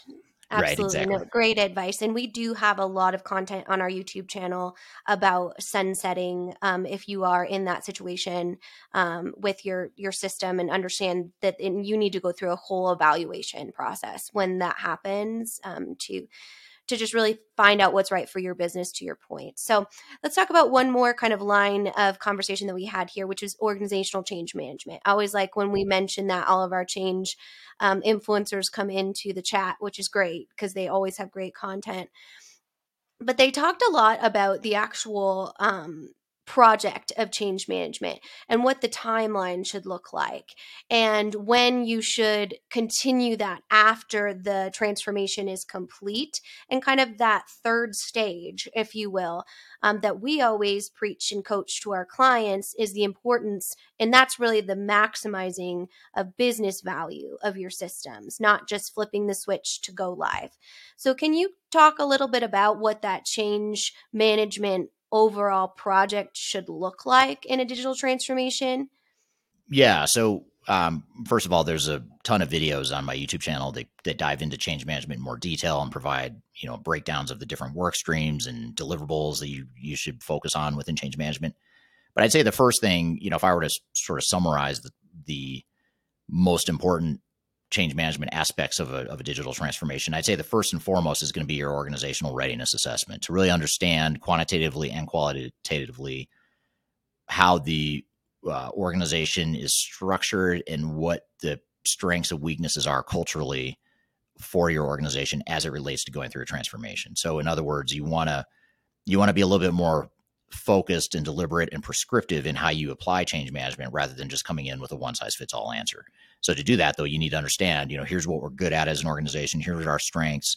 Here are the weaknesses, the things that will undermine our ability to change. And then also, here's what we want our culture to look like and we want the organization to look like in the future. And so you look at all those 3 points and then you figure out what's the best change strategy to help you get there. There are a couple things within change management programs that are pretty universal and applicable in any situation. There's a lot that are sort of, it depends, if this, then maybe you need that, if this, then that. But there's a couple things that are common, pretty universal in addition to the organizational readiness. One is the change impact assessment. So really understanding where how the processes work today and how individual roles and responsibilities look today versus what they need to look like in the future. That's pretty universal. That's something that you're going to have to do if you want to be effective in your change program. A lot of organizations don't do that. They focus on the future state. They focus on training people in the future state. And then they wonder why people freak out when they understand the magnitude of change as they're sitting in a classroom right before go live. So that change impact is very important. And then I'd say the third thing is the organizational design and really having a clear roadmap and clear vision of what the organization is going to look like, especially if you're a larger organization that's trying to consolidate functions or create a shared services model as part of your transformation. You need to take that time up front to define what that is, or else you're not going to get the business value that you expect to get out of your transformation. So those are a few things that I'd say are pretty universal. And then there's a lot of other things, like I said, that are going to be case by case, depending on what your situation is. Absolutely. The it depends definitely is going to be critical, but also having OCM or a change management strategy layered in your transformation. It sounds like both you and Greg believe, and our audience, that is a key component to achieving any sort of successful implementation. Because like you said, it's not an upgrade anymore. It's truly the spine of the organization. The overall digital culture is critical to understand and assess and ultimately optimize. Yeah. Yep. Absolutely. Well, the last thing I'll say on that conversation, we saw a lot of questions about becoming a consultant or interest in being a consultant. Just wanted to remind our community that we are always looking for consultants of any kind, whether you specialize in a specific system or operations or are just interested in becoming a consultant. You can reach out to us with your resume and just a basic understanding of the Third Stage mission to work at thirdstage-consulting.com. You can also reach out to me or Eric, probably me more than Eric, as he has a lot of fans on LinkedIn as well, to have a conversation about that. But we are always in a high growth mode and looking for consultants that are both a technical and culture match. Yeah, great feedback. So we'd love to chat with you if you're interested in joining the team, especially if you're based in one of our main hubs in the US, Europe, or Asia Pacific. If you're in any of those areas, those are kind of where our global offices are. So love to hear from you. So Great. Well, thank you for those additional questions. And actually, those are largely your questions, Kyler, as well as questions from the audience that we didn't get to in our discussion with Greg. So that's good. We got to knock a few of those topics out as a follow-up. So we're going to shift gears a bit. And speaking of questions, we're going to play you a clip here in a moment from a recent Digital Stratosphere conference that we hosted, where we had a Q&A session that I hosted with the audience and just took general Q&A. It was after, I think, toward the end of the event. And we'd covered a number of different topics ranging from change management to program management, software selection, digital strategy, all this stuff that goes into digital transformation. And then we opened it up to general Q&A, stuff we didn't cover that people wanted us to dive further into. So it's a really interesting conversation that covers a lot of ground. So we thought we'd play that for you. We're going to take a quick break. When we come back, we'll play that clip. You're listening to Transformation Ground Control.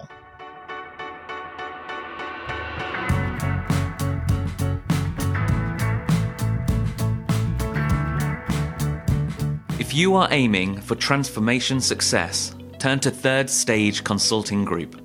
Third Stage's independent and technology-agnostic consulting team helps clients define their digital strategies, define their roadmaps, and manage their transformations.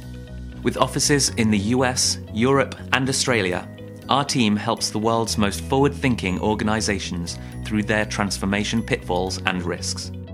If you are embarking on a digital transformation or business change initiative, contact Third Stage Consulting to see how we can help you reach the third stage of transformation success. Learn more about us and download independent reports, videos, and other best practices at thirdstageconsulting.com.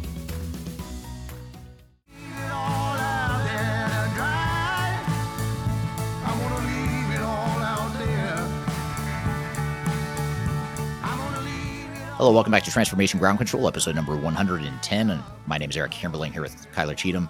And you can find new episodes of this show every Wednesday on audio podcast platforms, as well as YouTube, Facebook, LinkedIn, and Twitter.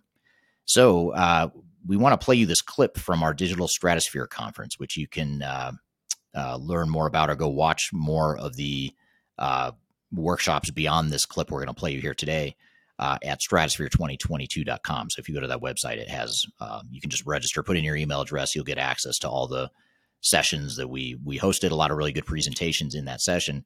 But this was sort of a capstone Q&A session that we had toward the end of that event, where we invited people to ask me questions, just general questions that we didn't cover in the other workshops, or questions that people just wanted to go deeper into. So it's a really good conversation. So we'll play this clip and then we'll come back and we'll kind of debrief some of the takeaways from that. I will go ahead and jump in, and then I will just answer this one because it's mostly for me. Is there a possibility to view these sessions again? Yes, absolutely. So if you're at the top of this session and go to the first one, you can view all of the sessions again. They're all recorded there. They'll stay recorded there, and you can access them at any point. You can also share them with your network or your colleagues. It's no cost. Again, they just have to go through the registration process, and they're able to view all of those that additional content. So if you are a global organization, you have different time frames. I know our colleagues will do the same. So with that, good reminder on the other questions. So this one is about a specific ERP system, Eric. So I apologize if I butcher the name, but this was one of our first questions during the session. Do you have experience with using or evaluating, I think it's McCola, it's MACOLA ERP. He says you don't have it mentioned in any of your evaluations, and I don't see it mentioned in a lot of industry research, i.e. Gartner Magic Quadrants, which I know you're a big fan of. So if you can let us know if you've ever heard of that, or if anyone in the audience has ever heard of that too, we can give our audience member here some feedback to you.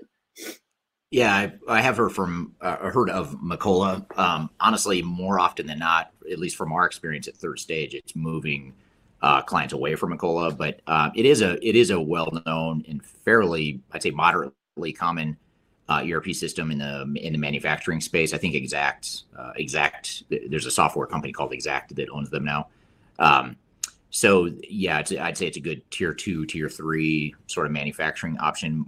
Where we see it most often, like I said, is with organizations that have gotten past sort of that small to mid-market level, and they're kind of scaling up to be a larger player in the manufacturing space or distribution space. So that's where we see more often than not companies moving away from McCola. And it looks like John is saying, is John the same one that asked the question? I think I saw that from before, John Madden. I'm not sure. Honestly, we didn't capture the names in this specific one. We just had the question. So John, if you ask that and have any follow-up questions, please go ahead and pop them in the comments there. So I think he's correcting me and saying it's ECI that owns them, which could be true. I can't remember for sure who owns it, but yeah, but I do know the product McCola. It's just shifted hands or shifted ownership in recent years. But it's a good reminder though that, you know, you mentioned the Gartner Magic Quadrant, and Kyler mentioned how much I love the Gartner Quadrant because it's completely biased and funded by the vendors. It's a good example of how you're not going to see products like that on Gartner's Magic Quadrant, partly because I don't know this for a fact, but a lot of these smaller vendors like McCola's and others, you know, other vendors in the world don't spend a lot of money on that sort of marketing to get Gartner to commission Magic Quadrants to show how great their product is. So you have to kind of look at it through that sort of semi-cynical lens that, you know, the stuff you're getting from Gartner is not unbiased. It's not agnostic. It's not objective, but it doesn't mean it's not a good fit for you. You know, if you're a smaller mid-sized manufacturing organization, McCola could be a great fit. So I don't want to knock it just because it's not on Gartner's Magic Quadrant or just because we see clients moving away from it. It just, you know, it all comes down to what your needs are. And if it's aligned with your needs, then it can be a great solution. And that same comment goes for any you know, second or third tier ERP system. There's a lot of good options out there that people have never heard of. Excellent. Well, very good. Another question we had was, what framework have you had the most success with when deploying and governing and implementation? Yeah, so I'm going to try to boil it down to a simple answer, or as simple as I can make it. I would say that, you know, first and foremost, having a clear project plan and project charter that is more of a program. You know, think of it as not just a project, not just a technology project work stream, which is how most organizations think of their ERP or digital transformation projects. You have to think of it as an overall program. So one work stream is going to be the technology piece, and that's where your software vendor, your system integrator will help with that piece of it. You might have multiple software vendors and system integrators. You certainly are going to have your other non-technical types of work streams like change management, process improvement, risk mitigation, quality assurance, all that stuff, and architecture, data migration, integration. So you kind of look at that whole picture, and that's your program. And so that's probably step one, is make sure you're viewing it as a program and defining the governance and the plan and the strategy for the overall program. Now, your system integrator is probably going to tell you, we've got that, don't worry about it. But they're just looking at one work stream within that. So you've got to look at the overall work stream. And then the other thing is just, you know, have a clear business case with clear metrics of what you want to get out of the system, because not only is that helpful to justify the project and to get approval and buy-in to the project, but you also can use that business case for decision criteria. So in other words, for example, when you have a end user or an employee that comes forward and says, hey, we need to customize this software because it doesn't do what I want it to do. And I need it to do, you know, A, B, or C. It's hard to make those decisions in the dark. You know, you're sort of shooting in the dark with no clear guidance. But if you have a business case and metrics behind that, that gives you a little bit more, or a lot more structure, and it makes it less personal, less emotional, and more of a quantitative business decision. So if the stakeholder is asking for customization that's going to cost you $50,000 US, let's just say as an example, but you can point to the business case and show how that customization is going to enable $1 million of annual benefits, then sure, go ahead and do it. But if you can't point to any measurable business benefits, and in fact, maybe you're actually you're reinforcing some inefficiencies within your organization, then you can point to that and say, yeah, it doesn't make sense from a quantitative perspective. So I'd say having that sort of governance and those sort of guardrails for your project is critical. And even backing up a little bit more and at a higher level, is looking at the overall strategy of your organization and defining those goals and objectives and translating those into specific parameters and guardrails for the transformation, and making sure that the way you govern the project is aligned with those goals and objectives. And it sounds simple enough, but it's amazing how many organizations have, you know, this corporate or organizational level strategy up here, digital strategies down here going off in a totally different direction. And part of that is governance, is because you don't have that executive sponsorship. You don't have the clear parameters for how it all ties together. You don't have the business case quantified to give you direction. So you really need that overall strategic alignment first and foremost before you can have effective project governance. And then, of course, there's tactical day-to-day project governance, like just tracking milestones and making sure you stay on budget, on track. I'd say within that tactical day-to-day stuff, the most difficult one for a lot of organizations is the sort of, call it the technology agnostic or the vendor agnostic risk mitigation. Mm-hmm. When you ask a software vendor or a system integrator how things are going, they're typically going to overstate the health and the progress that's being made. But you need an objective third party that can look at that and see what's really happening and see where the real risks are and anticipate those risks and help mitigate those, and do so in a way that's not threatening. I mean, I think a lot of people feel threatened when you identify risk. That's not the point of identifying risk. The point of identifying risk is not to point fingers or to blame anyone. It's to say, this is a risk and we've got to deal with it. We've got to mitigate it. So you need that risk mitigation framework to be effective on the project governance side. So that's just a few, a handful of the higher priority things that come to mind. Yeah, and just a note on that from our Digital Stratosphere of 2021, which is still available on Eric's Crowdcast profile and also on our Third Stage YouTube channel, we have an excellent project governance keynote from Tony Ford, who's one of our senior consultants. And he wasn't able, unfortunately, due to client conflicts, to come back and update us on that this year. But I do highly recommend, if that's something that you're interested in, you head over to the Third Stage YouTube channel and check it out. All right, next question. So this involves the cloud. So in the context of digital transformation and manufacturing, how important is connecting manufacturing ERP with other systems via APIs on the cloud, such as e-commerce, to bring in paid sales orders? In general, most organizations find it very important. I think it's less important what Kyler or I think, or any of our consulting team members. It's more important what you think as an organization. If that's going to help you, then you should certainly do it. I think the general trend I see in the space is that you mentioned one, which is the e-commerce integration. That's a common one where you see that integration from the customer order getting translated to sales order, which then gets converted to a production order, and ultimately, a work in progress and a completed order, warehouse, storage, out to shipment, all that stuff.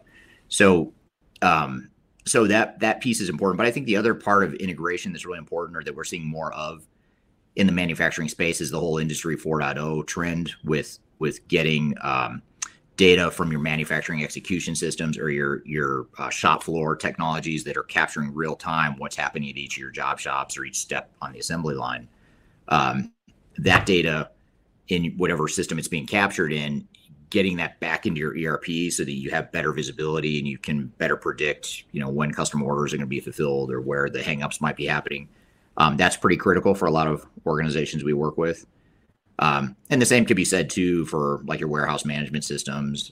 We talked about supply chain management in our last session and how important some of that integration of data and technology is.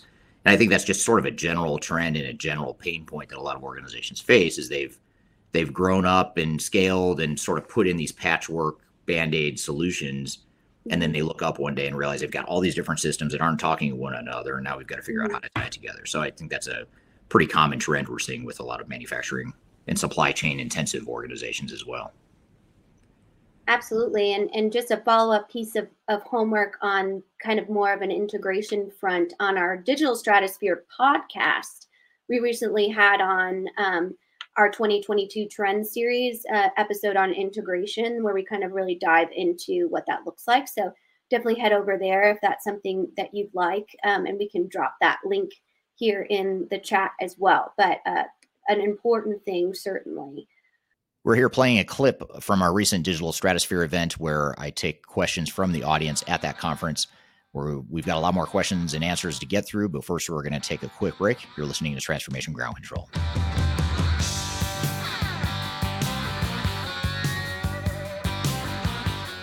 Are you looking to stay ahead of the curve in the ever-changing landscape of digital transformation? then you need our newly released 2023 Digital Transformation Report. This comprehensive report covers the latest trends, technologies, and strategies to ensure your digital transformation is optimized for success. The 2023 Digital Transformation Report is packed full of proven methodologies and insights from experts in the independent digital transformation field. You'll also receive practical insights on how to implement digital transformation strategies within your unique organization. This free report is available for download on our website at thirdstage-consulting.com under our Thought Leadership section.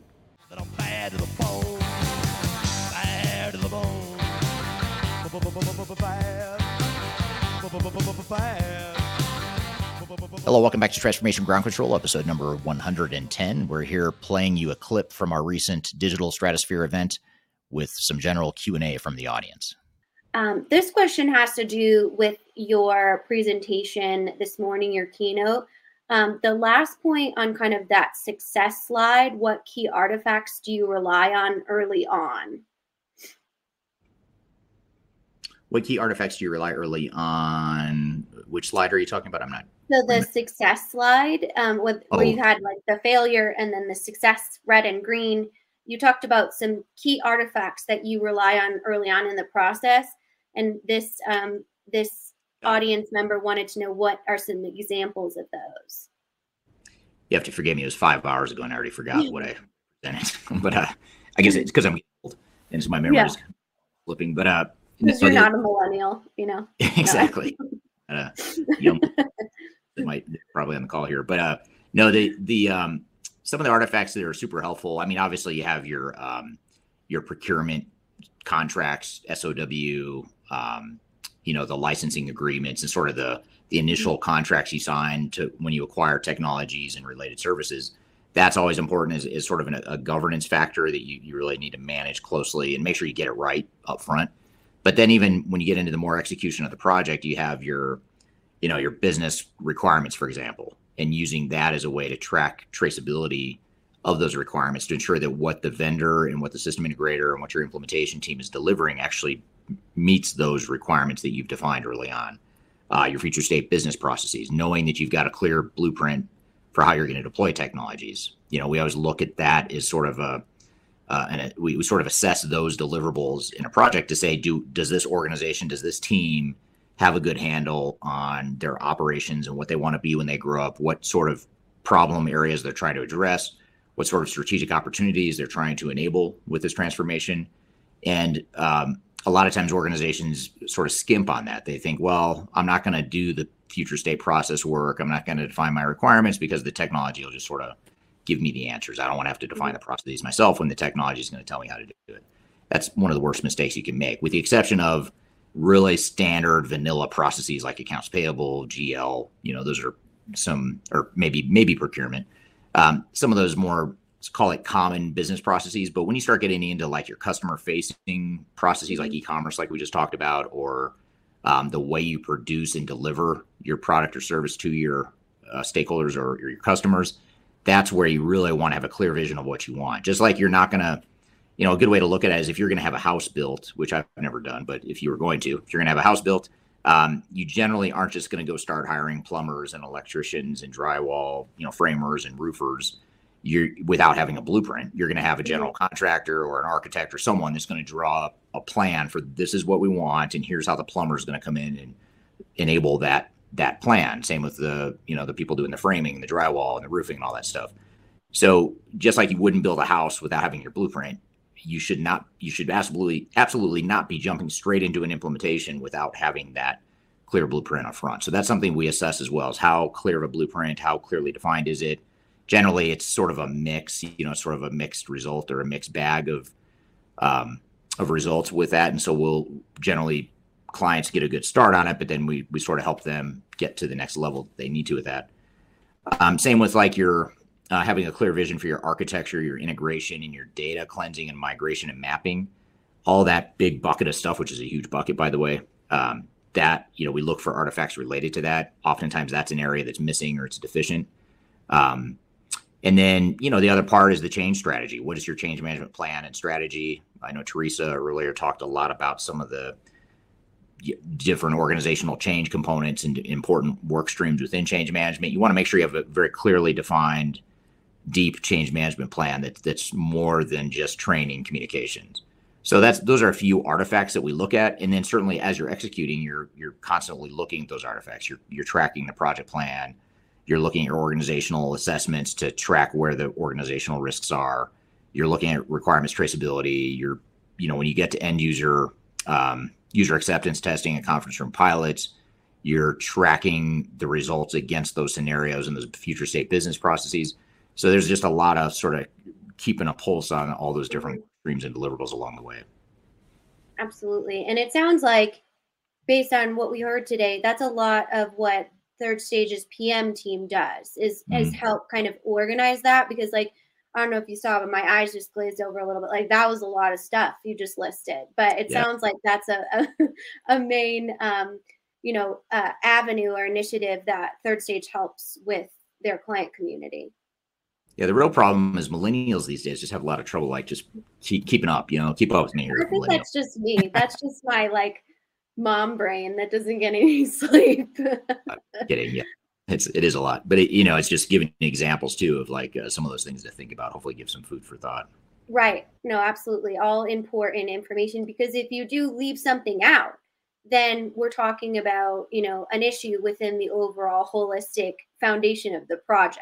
You know, like your house scenario, you can't build a house without a door. Like, I guess you could, but, you know, it would be pretty cold in the house, especially if you're, you know, in our environment down here in Denver, Colorado. So, right. So this was our most popular question in our Ask a Question category that we could vote on. So this question is, what is the difference between digital transformation and digitalization? Yeah. So I've always wondered, I've always struggled with that nuance until recently. In fact, I had a guest on my podcast that you and I host, Transformation Ground Control. We have two podcasts. You talked about Digital Stratosphere, and then we have a second podcast called Transformation Ground Control, which, by the way, you can check out on my YouTube channel. You can subscribe to either podcast on any of the audio podcast platforms. So I encourage you to do that if you like this sort of stuff, but which you probably do, otherwise you wouldn't be on this this event. But on that podcast, we had a professor from Germany on there a few weeks ago, and he studies quantitatively, has studied digital transformations for about 20 years. And it was a really fascinating discussion, because he talked about, like, the major phases that organizations have gone through over the last 20 years. And the first one he mentioned was digitalization. They were, or I think he might've called it computerization. They were just sort of adopting some of those initial technologies just to automate and capture data, create some efficiencies.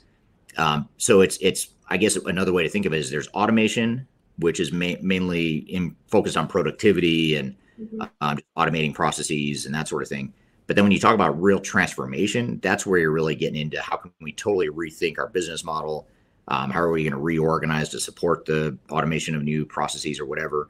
And how can we think creatively about how emerging technologies can help further fuel our business model and take us to the next level of growth and success?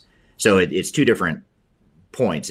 One I would say is a more incremental adoption of new technology that's maybe moving off an AS400 or moving from spreadsheets to, you know, a basic accounting and financial system. That's more computerization or digitalization. But when you start talking digital transformation, that's where you start thinking about AI and, you know, full end-to-end ERP systems and commerce and, you know, supply chain solutions, all that kind of stuff. So I'd say that's, you know, one's more incremental, one's a bigger jump. And it's important to understand what it is you're trying to accomplish. Neither one's good or bad or better than the other. It's just a matter of where you are today, what makes more sense. You know, if you're stuck in the 80s with your technologies, it might be that you're just trying to computerize. But if you've implemented an ERP system 10 or 15 years ago, now you're looking to make the next big jump. Maybe you're looking at more digital transformation.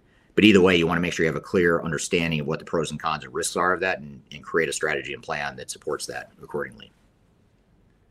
Excellent. So it sounds like really that transformation is the key word there, you know, really a bigger change within the organization as opposed to just maybe an upgrade or a switch of technology. Yeah. And, you know, that involves the human component as well, the change management and, you know, that type of behavior, user adoption type of thing. So, yep.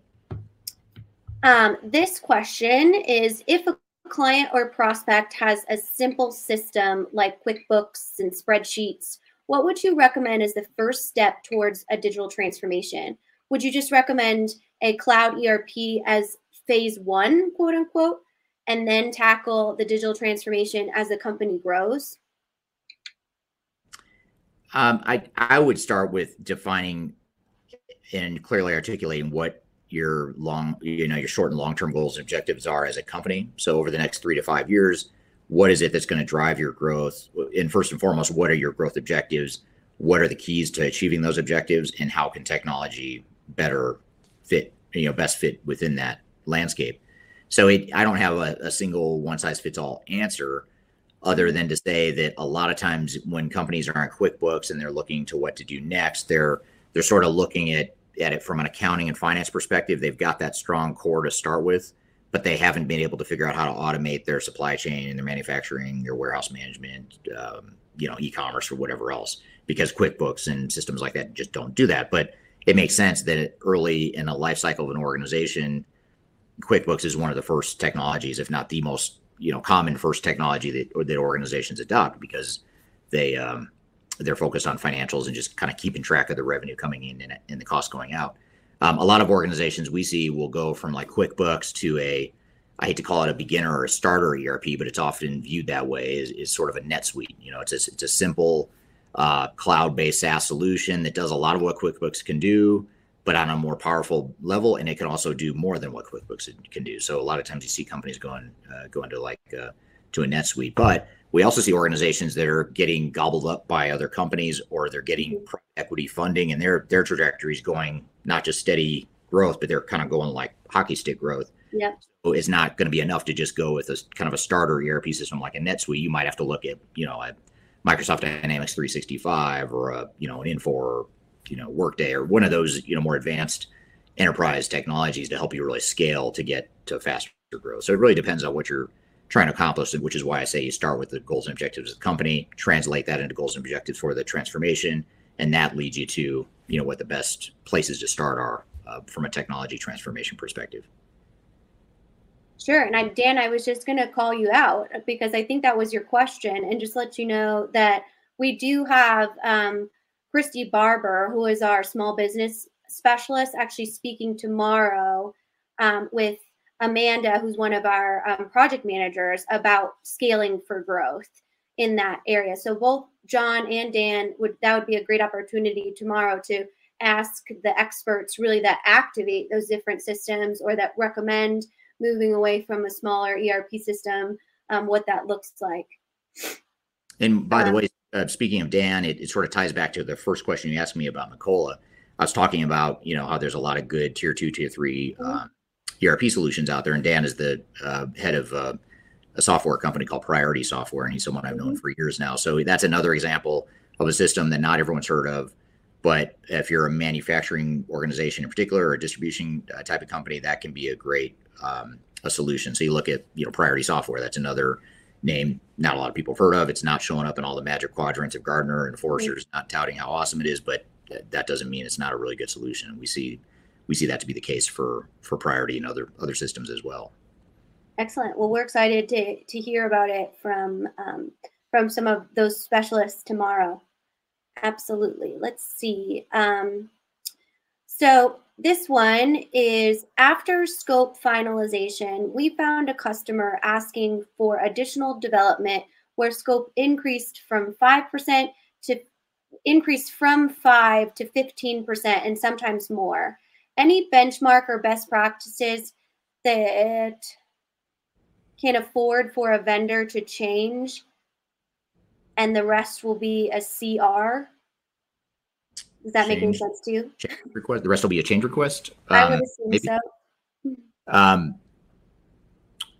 I think the question is around how much you should factor into your scope and or budget, maybe. Maybe I don't know if we're getting into contingency planning here, or what direction. So I'll take a stab at it, and please correct me here. You know, maybe restate the question if I miss it here. But I'd say, you know, generally we find that most transformations in general are gonna, you know, depending on the company, are gonna find somewhere between 10 to 20% contingency that you want to set aside for the unknowns. Could be customization. It could be you're adding new modules, or maybe there's, you know, a new module that wasn't ready for prime time or wasn't released yet at the time you demoed the product, but during implementation you find that that module's been released or that capability's been released, and that's additional cost. So you find these things that aren't necessarily a bad thing. It's not that you're blowing the budget or that you didn't predict the budget correctly, but there's just unanticipated stuff that will happen like that. Or, you know, another common one is organizations a lot of times in the midst of a transformation go through an M&A event. They'll go acquire another company. And obviously that can totally blow a budget out of the water and blow a plan out of the water. So that's a more extreme example. But still, even if you're not in that extreme example, you still want to have some sort of a contingency plan so that you can have some money set aside for the unanticipated stuff that comes up. So I don't know that there's a good benchmark per se or an average for what to expect as far as change requests, but I'd say if you have a 10 to 20% contingency, that's going to give you the buffer, but you still need to do a change request with your vendors or your system integrators if you're going to expand the scope, or you should at the very least. And that's something that might be worth asking Marcus Harris as well. Tomorrow he speaks about contracts and procurement and stuff like that. Yeah, that's definitely a great point. How to deal with in-flight under development projects in digital transformation or in digital integration. Does that make a ton of sense? In-flight projects or products? Projects. So he, or this person, I don't know, he, she, however they identify in-flight, and then they have, in quotes, under development projects. So maybe projects that are in progress. And what to do about them, or how to manage them? Is that the question? How to deal with them in a digital transformation program or digital integration program? I'm not sure how to answer that, because I mean, every transformation is sort of in flight, and it's in flight until you get through it. So maybe if you don't mind restating or to the person that asked the question, if you don't mind restating that, because I don't follow what the question is. Yep. So if that was your question, or you feel like you can elaborate on it better than we can, please feel free to pop it in the comments. But we'll keep moving here. We've got a few more. What are some techniques and engagement practices to coerce hesitant board of directors or executive leadership teams to provide a quote unquote digital vision who may not be that tech savvy? Well, first of all, I don't know that, and I don't want to slice hairs here, but I wouldn't use the word coerce. I wouldn't think of it as coercing. He does say hesitant too, and we should remind everyone, sometimes our audience, English isn't their first language, right. So they're using a translation system. So when you see those kind of weirder, I shouldn't say weird, but not culture appropriate in the comments, that's what they were. So I just want to explain that. We had some people saying they loved Stuart earlier, which is great. Maybe they do, but I think we were probably just, you know, talking in a different culture. So we just are mindful of that. Yeah, absolutely. And I assume that that's not the case, but I think it is an important point though. You don't, with any change initiative, whether you're dealing with executives or you're dealing with frontline employees or someone in between, you don't want to ever feel like you're forcing. And that's, you know, getting back to the core of resistance, or why people resist change in general. If they feel like they're forced and there's no clear reason, then, you know, whether you're an executive or frontline employee, you're going to resist that. So I just want to point that out. Yeah, good point. Absolutely. Don't think that was the intent of the question, but I guess I'd say that, you know, the best way to, I would view it as sort of getting them aligned and bought into the change and recognizing the need for change. And generally there's two things that come to mind. One is what I mentioned before, which is clearly defining what the strategy is of the organization. And if you're talking just general strategy, that's usually pretty easy for most executives to talk about. You know, tell me where you're going here, and then where are we going in the next 3 to 5 years? What are the pillars of our growth model? How do we envision our operating model looking in the future, or whatever, what are our other strategic imperatives?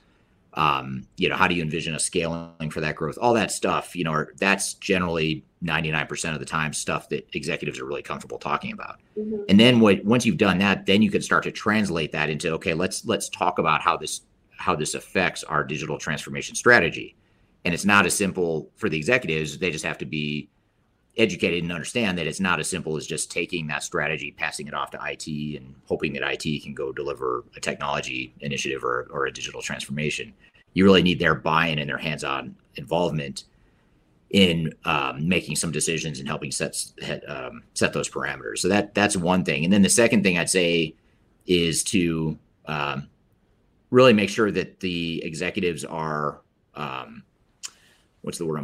making sure that they're involved day to day, beyond the strategic decision, but more, as we, for example, when we define our future state operating model as part of a transformation, you really want your executive team, your mid-level management, everyone to be aligned and on board with that. Because one of the worst things you can do in a transformation is not so much whether or not the operating model is perfect or whether or not you got it right.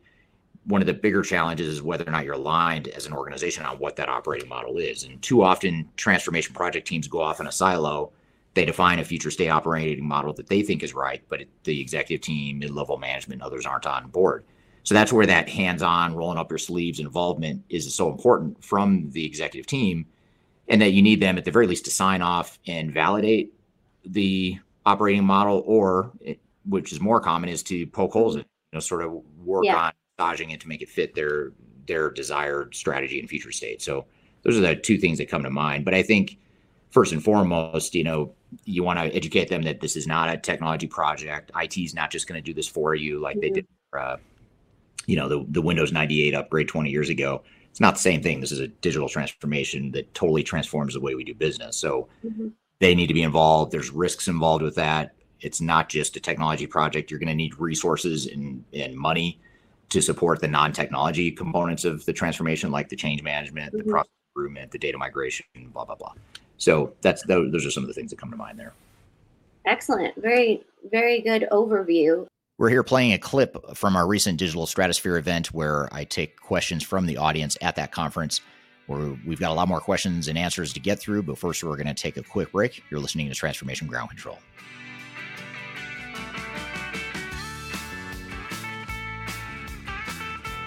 Hi, this is Eric Kimberling, the CEO of Third Stage Consulting, and we recently hosted our Digital Stratosphere 2022 virtual event. It's 3 days of packed content related to digital transformation best practices, about 16 or 18 different workshops and different speakers that are presenting on different topics, everything you need to know about transformation. The bad news is if you miss that event, the event's over. The live event already happened. But the good news, if you've missed it, or even if you did attend it and you want to see replays or you want to catch the sessions you missed, you can do that now by going to stratosphere2022.com. Go to stratosphere2022.com, register. All you have to do is put in your name and email address, just a few fields. You get immediate access to all the recordings, and the recordings cover everything from digital strategy, software selection, organizational change, process improvement, architecture, data migration, cloud, trends in the industry, how to avoid failure, some of the legal aspects to think about, contractual aspects to think about as it relates to your transformation. All that is stuff that you'll get by registering for Stratosphere 2022 replay. And again, go to stratosphere2022.com and you can listen to all the replays of all the workshops that you might have missed at the event. So hope you check it out, and thanks for listening. We'll see you soon. We're back on the train.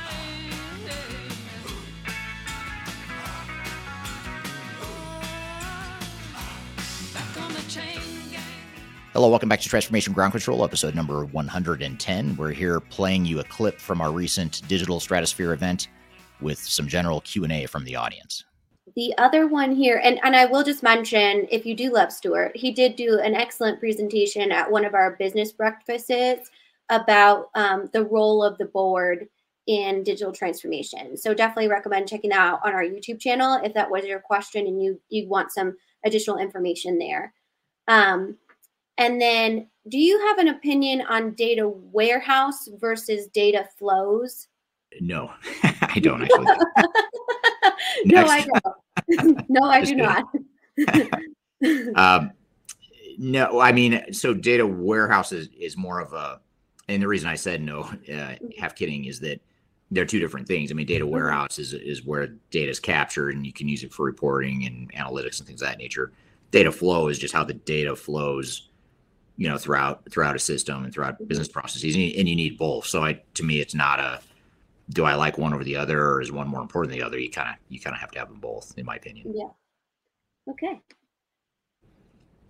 Is there something like a good culture fit between potential customers and SIs/OEMs aside from feature/functionality evaluation? How do customers assess whether an SI is a good culture fit, and is that even a thing? Mm-hmm. Oh, it's absolutely a thing. It's a really good question, because it's something that's difficult, if not impossible, to capture in an RFP response and your typical procurement processes that tend to focus on tangible deliverables and cost and scope and things of that nature, all important stuff.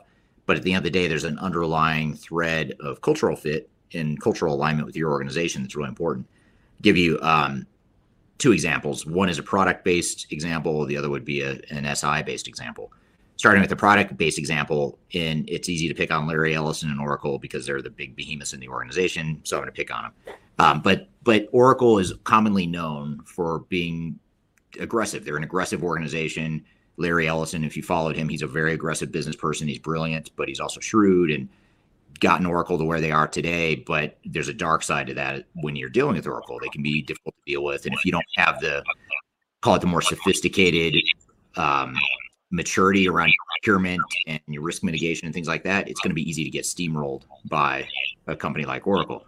And just to give you examples, you know, their contracting process is very complex. They have a lot of hidden costs that kick in and escalators. They're notorious for going back and auditing their existing customers to identify all the stuff they're not paying for that they should be, you know, as a way to generate more revenue from their current customers.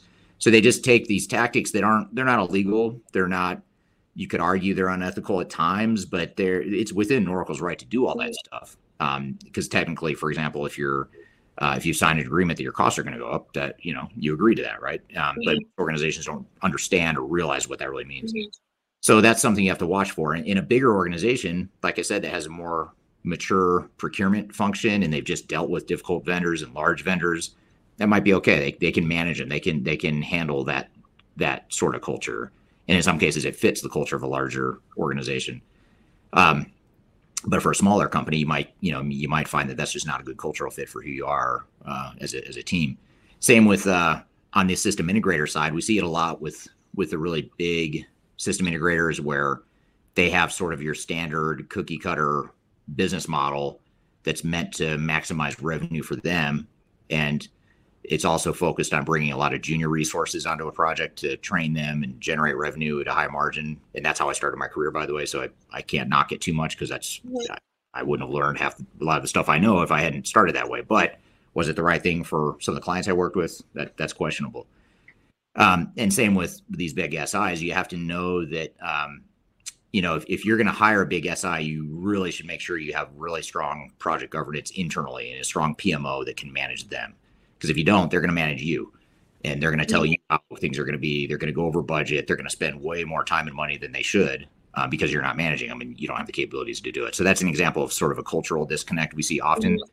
And you see that more in the mid-market. I mean, big Fortune 500 companies can usually handle them to a better degree, but mid-market companies tend to struggle with handling an Accenture or Deloitte or one of those big SIs. So I think you just have to look beyond the skill set, look beyond just the cost that's on paper, and look at what the cost of cultural misalignment might cost you. And that's certainly more of an art than a science. Gotcha. Good information, certainly. And I did link in Clifford and Adam's section, the interview you did with Clifford on vendor management as well, as a part of our Ground Control podcast. So you can head over and check that out if you want more information on that. This one is quite broad, but still interesting and important. So we have two more that we'll finish up within our hour here. What do you think the role of AI and machine learning will be for the digital transformations of the future? I think there's a potential for them to have a very significant role in digital transformations of the future. I think the technology itself is pretty cool. It's coming a long way, but I think the biggest thing holding it back is not the technology itself necessarily. It's that organizations aren't ready for it. I mean, most organizations aren't ready from a data perspective because they have to have really good data in order for AI and machine learning to be fully leveraged, and also from a just from a change adoption perspective, because more than most technologies we've seen over the years, AI and machine learning are more of a threat. It's more of a disruption to humans. You know, it's taking away or automating jobs, and you know, most organizations, I think, when they deploy technologies like that, or technology in general, especially in today's day and age where companies are so lean already, they're short on resources, everything. They're not looking at technology as a way to cut staff or to cut their headcount. That was the case, you know, in the late 90s, early 2000s when I started my career, that there was more of that, I'd say. Nowadays, it's more, we want to do more with the same amount of people. We're not looking to lay people off, but we want to be able to grow 20, 30% a year or whatever it is, but not have to increase our headcount by 20 or 30%. So, but if I'm an employee at a company that's going to deploy machine learning or AI, that's a threat to me, because now you're telling me that, you know, all this manual work that I do with my Excel spreadsheets and looking up data and different data sources and plugging into this really elaborate spreadsheet, I spend, you know, 60% of my time doing that every week. You're telling me you're going to automate that and that you don't need me to do that. And even though you might have bigger and better things in mind for me, I don't know what those things are. All I see is that you're taking that away from me, and I start to panic. Like, oh, what does that mean for me? Will I have a job? Am I going to be valued in the organization? Because there's a lot of value that I bring to the organization right now because I'm the one that's able to figure out all this stuff out. And now you're telling me a computer is going to do it for me. And by the way, you know, there might be 20 or 30 other people that could use that same tool to get the same result that now only I can do. So there's a sort of pride and tribal knowledge that gets taken away. And so, you know, we're all human. We don't necessarily see what's down the line, especially when leadership won't communicate to us what our job is going to look like. That makes it even worse. So I'm just going to assume the worst. So anyway, that's a long way of saying that the technology is there. I think we'll get there eventually, but until we figure out our data and clean that up and make it AI and machine learning ready, and our organizations ready, AI and machine learning, I think, are going to hit. They're going to continue to bump up against a wall of adoption issues in the short term until we figure stuff out.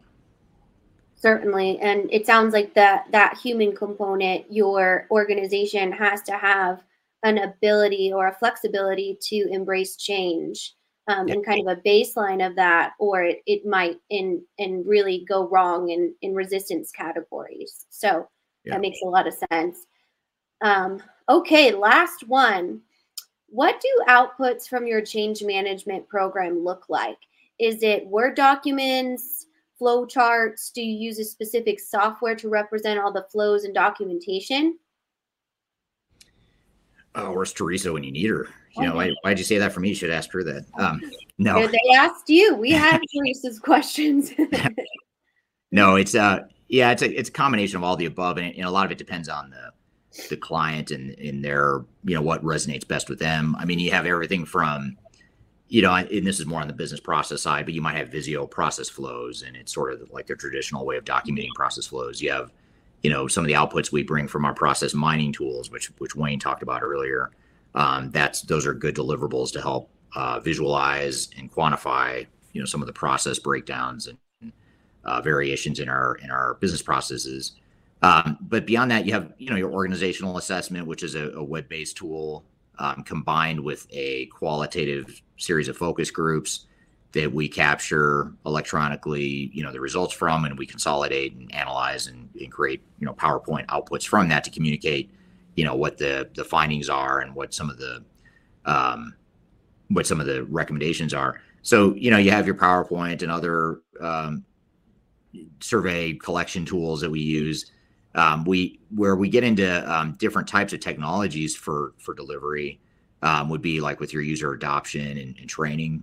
You know, we have some training tools we use to provide online tutorials so that people have sort of real-time access to, regardless of what system you're using or deploying, you've got these tools that can help you have tutorials real-time. Like if I'm on a screen to create a PO, I have a tutorial that'll pop up to show me what do I need to enter, you know, what do these different fields mean and all that stuff. So it's more of a real-time support thing. So there's a lot of different tools we use. A lot of it depends on, how the client, what the client's culture is and how they prefer to communicate and ultimately what kind of deliverables they want to receive. But for us, it's more about the thought and the analysis and the recommendations that go into it, how we deliver it. We're pretty flexible on that side of it. Okay, that was a clip of our recent Q&A session, our question and answer session with our Digital Stratosphere event that we hosted last year. We have some more things we're going to cover within that. First of all, I want to thank the audience that was part of that and asked some of the great questions, but we're going to debrief on some of that when we come back from a quick break. But first, you're listening to Transformation Ground Control. We'll be right back.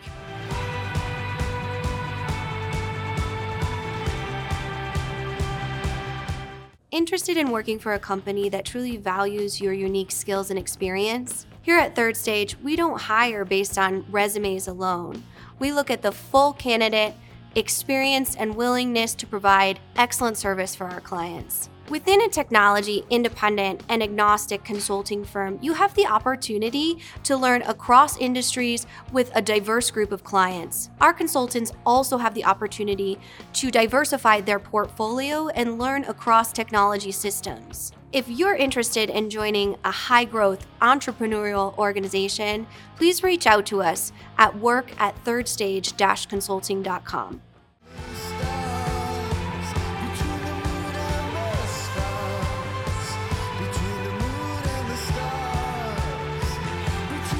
Hello, welcome back to Transformation Ground Control, episode number 110. My name is Eric Kimberling here with Kyler Cheatham. And Kyler, we, right before the break, played the segment from our Q&A from our recent Digital Stratosphere event. What were some of your takeaways from that conversation and the interrogation I got from the audience there? Yeah, absolutely. Well, again, great questions. And I was listening to that clip in preparation for this episode, and I kept thinking, oh man, I can't believe we've never published this before, because typically it's just a registration only, even though our Digital Stratosphere events are free of charge. So it's something that covers so many different bases and showcases just the overall diversification of where our audience members are within their project. One thing I wanted to talk about that you referenced was your conversation with Norbert, who's actually a professor of ERP in Germany. And it was because of a question that talked about digitization versus digital transformation and where to start with that. And the reason I want to ask you this, Eric, is I was recently talking to one of our clients that was saying they didn't know whether to start with computerization, which is what Norbert calls it, just digitizing your files, your records, those types of things, or if they'd go for a full digital transformation, knowing that they're starting with green screen, very manual processes.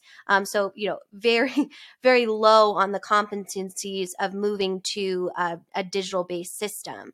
So what would be something that you would say to that client, or what would be your recommendation if your organization really doesn't have a huge core competency in digitization? Can you start with that and then move to digital transformation, or should you just go for it and go full digital transformation, knowing that it could really disrupt your operations and your overall culture? Yeah, great question. I'd say more often than not, you're going to want to take a more incremental walk before you run sort of approach. There's a school of thought, or there's an argument to be made that you should just go all in on digital transformation and just double down and get rid of all your technical debt, get modernized and move on. And that sounds great. And I think most organizations would love to do that. We'd love to tell most organizations to do that. But the reality is you can't change who you are right now, and you're not going to change overnight. If you're a risk adverse organization, you're pretty set in your ways. You just aren't going to change overnight. No matter, you can't force it. You can try to force it, and it's going to be a complete disaster. And too many organizations do that because they get sold a bill of goods by the software vendors and the SIs. They convince them that they have to go through this transformation. They've got to get rid of technical debt, all that stuff. So I think you really just have to be honest with who you are. Yes, you might be trying to be more agile and more nimble and more competitive and more digitized. That's great. Keep moving in that direction, but it's not going to happen overnight. And certainly just because you slam in a bunch of new technology, that's not going to change it. So you've got to really be more deliberate and measured in how you go about that. And there's a lot of good value in just making basic incremental improvements. And then once you do that and you prove that you can do that, you start to build that muscle memory of change and just creating more of a technology-based organization. And then you can start to accelerate from there. But it's a lot easier to do that than it is to start by doubling down on a huge transformation that you're not ready for, and it's going to totally disrupt your operations, to your point, that's a lot harder to back off from and to come back from than if you, for some reason, find that you were too conservative, you started too slow. Well, then you can speed up later. That's a lot easier to do than to throttle back after you've already wasted a bunch of time and money and put your operations at risk. Absolutely. Very well said. And if you want to hear that conversation with Eric and Norbert, who is our German professor partner, I will link that here on, it's a ground control episode, just to clarify, not for Digital Stratosphere 2022, which you can get all of those speeches that Eric referenced in those Q&A by going to 2022stratosphere.com. So Stratosphere 2022. Yeah, there you go. My dyslexia. Yeah, that's right. So Stratosphere 22, thank you. 2022.com is where you can find those. Absolutely. Those and so another thing you referenced real quick, Eric, that I just want to ask you about is you had a lot of questions about from your keynote in the beginning of the day for that conference about asset management and the contracting piece of understanding your statement of work, understanding your vendor contracts, and those types of things. And you kind of elaborated on that, but I wanted to, one, provide our audience with the link to the video you did with Marcus Harris to talk about the importance of contracting. But can you kind of explain the risks if you don't have all of those assets fully managed, reviewed, and a deep understanding of the total cost of ownership? Can you kind of explain the risks that can be associated with that piece of not having that strategic piece? Yes, I think I understand the question. I'll take a stab. You can tell me if I'm answering a different question, but so having first of all, you want to look at your assumptions in your contract and in the proposal that you've been given by your software vendor and SIs. And if you want to take it all with a grain of salt and know that what you're getting yourself into. And so that's the tricky part, because you've got the legal angle, which was what Marcus talks about in the session or the workshop that you're referring to. But then you've got more of the strategy piece of it. You know, what's the overall strategy? How much are you going to spend on this and all that sort of thing? So I think you want to make sure you're negotiating the right thing and that you're picking the right battles to fight. For example, a lot of times organizations will say, well, my way to deal with that is I'll negotiate a fixed bid contract. And that ensures that I know exactly how much this is going to cost, and problem solved. I'm not going to go over budget. Well, what happens there is it creates an unhealthy behavior oftentimes on two fronts. One is that it typically results in scope getting cut, because that's a way a software vendor SI can provide certainty that they're going to make money. So they end up cutting scope, and it may feel like you've won the battle because now you've got a fixed bid, but actually what you did is now you've scaled back the scope. And you've also, second thing it's done is it's created a economic incentive that works against you. What I mean by that is now your software vendor is incentivized to finish the project as fast and as cheap as possible, not necessarily doing it right. And congratulations, that may be what you want. Maybe that's what you get. But more often than not, when that happens, organizations realize that initial estimate was never realistic to begin with. It was going to be very aggressive. And now we're sort of force-fitting this artificially low number into a fixed bid model, which now creates even more problems because the software vendor is trying their best to reduce their cost so that they can maximize their profit on a fixed bid contract, which oftentimes entails not only cutting scope, but bringing in more junior resources, offshoring more stuff. It just creates an incentive that may accomplish what you want in the short term of reducing costs, but a lot of times what it does is it increases your costs longer term.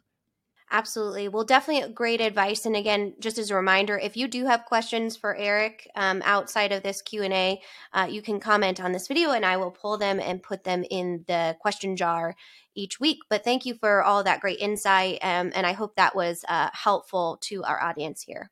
Yeah, absolutely. Thanks for playing that for us, Kyler, and for the recommendations on that and the good follow-up conversation there. And thank you for another good episode, Kyler, and to the audience for all the great questions as well. You can find new episodes of the show every Wednesday. We hope you'll keep watching and check it out. Spread the love, spread the content to your colleagues and peers. I'd love to get the word out to more people about this podcast. So be sure to get the word out if you don't mind, and leave us a review too, if you don't mind, on wherever you're listening or watching. We'd love to hear reviews, especially if you're listening on the audio podcast platforms. We'd love to get reviews so we can get that feedback from the audience. So thanks everyone for joining. Hope you have a great week. We'll see you next week on Transformation Ground Control.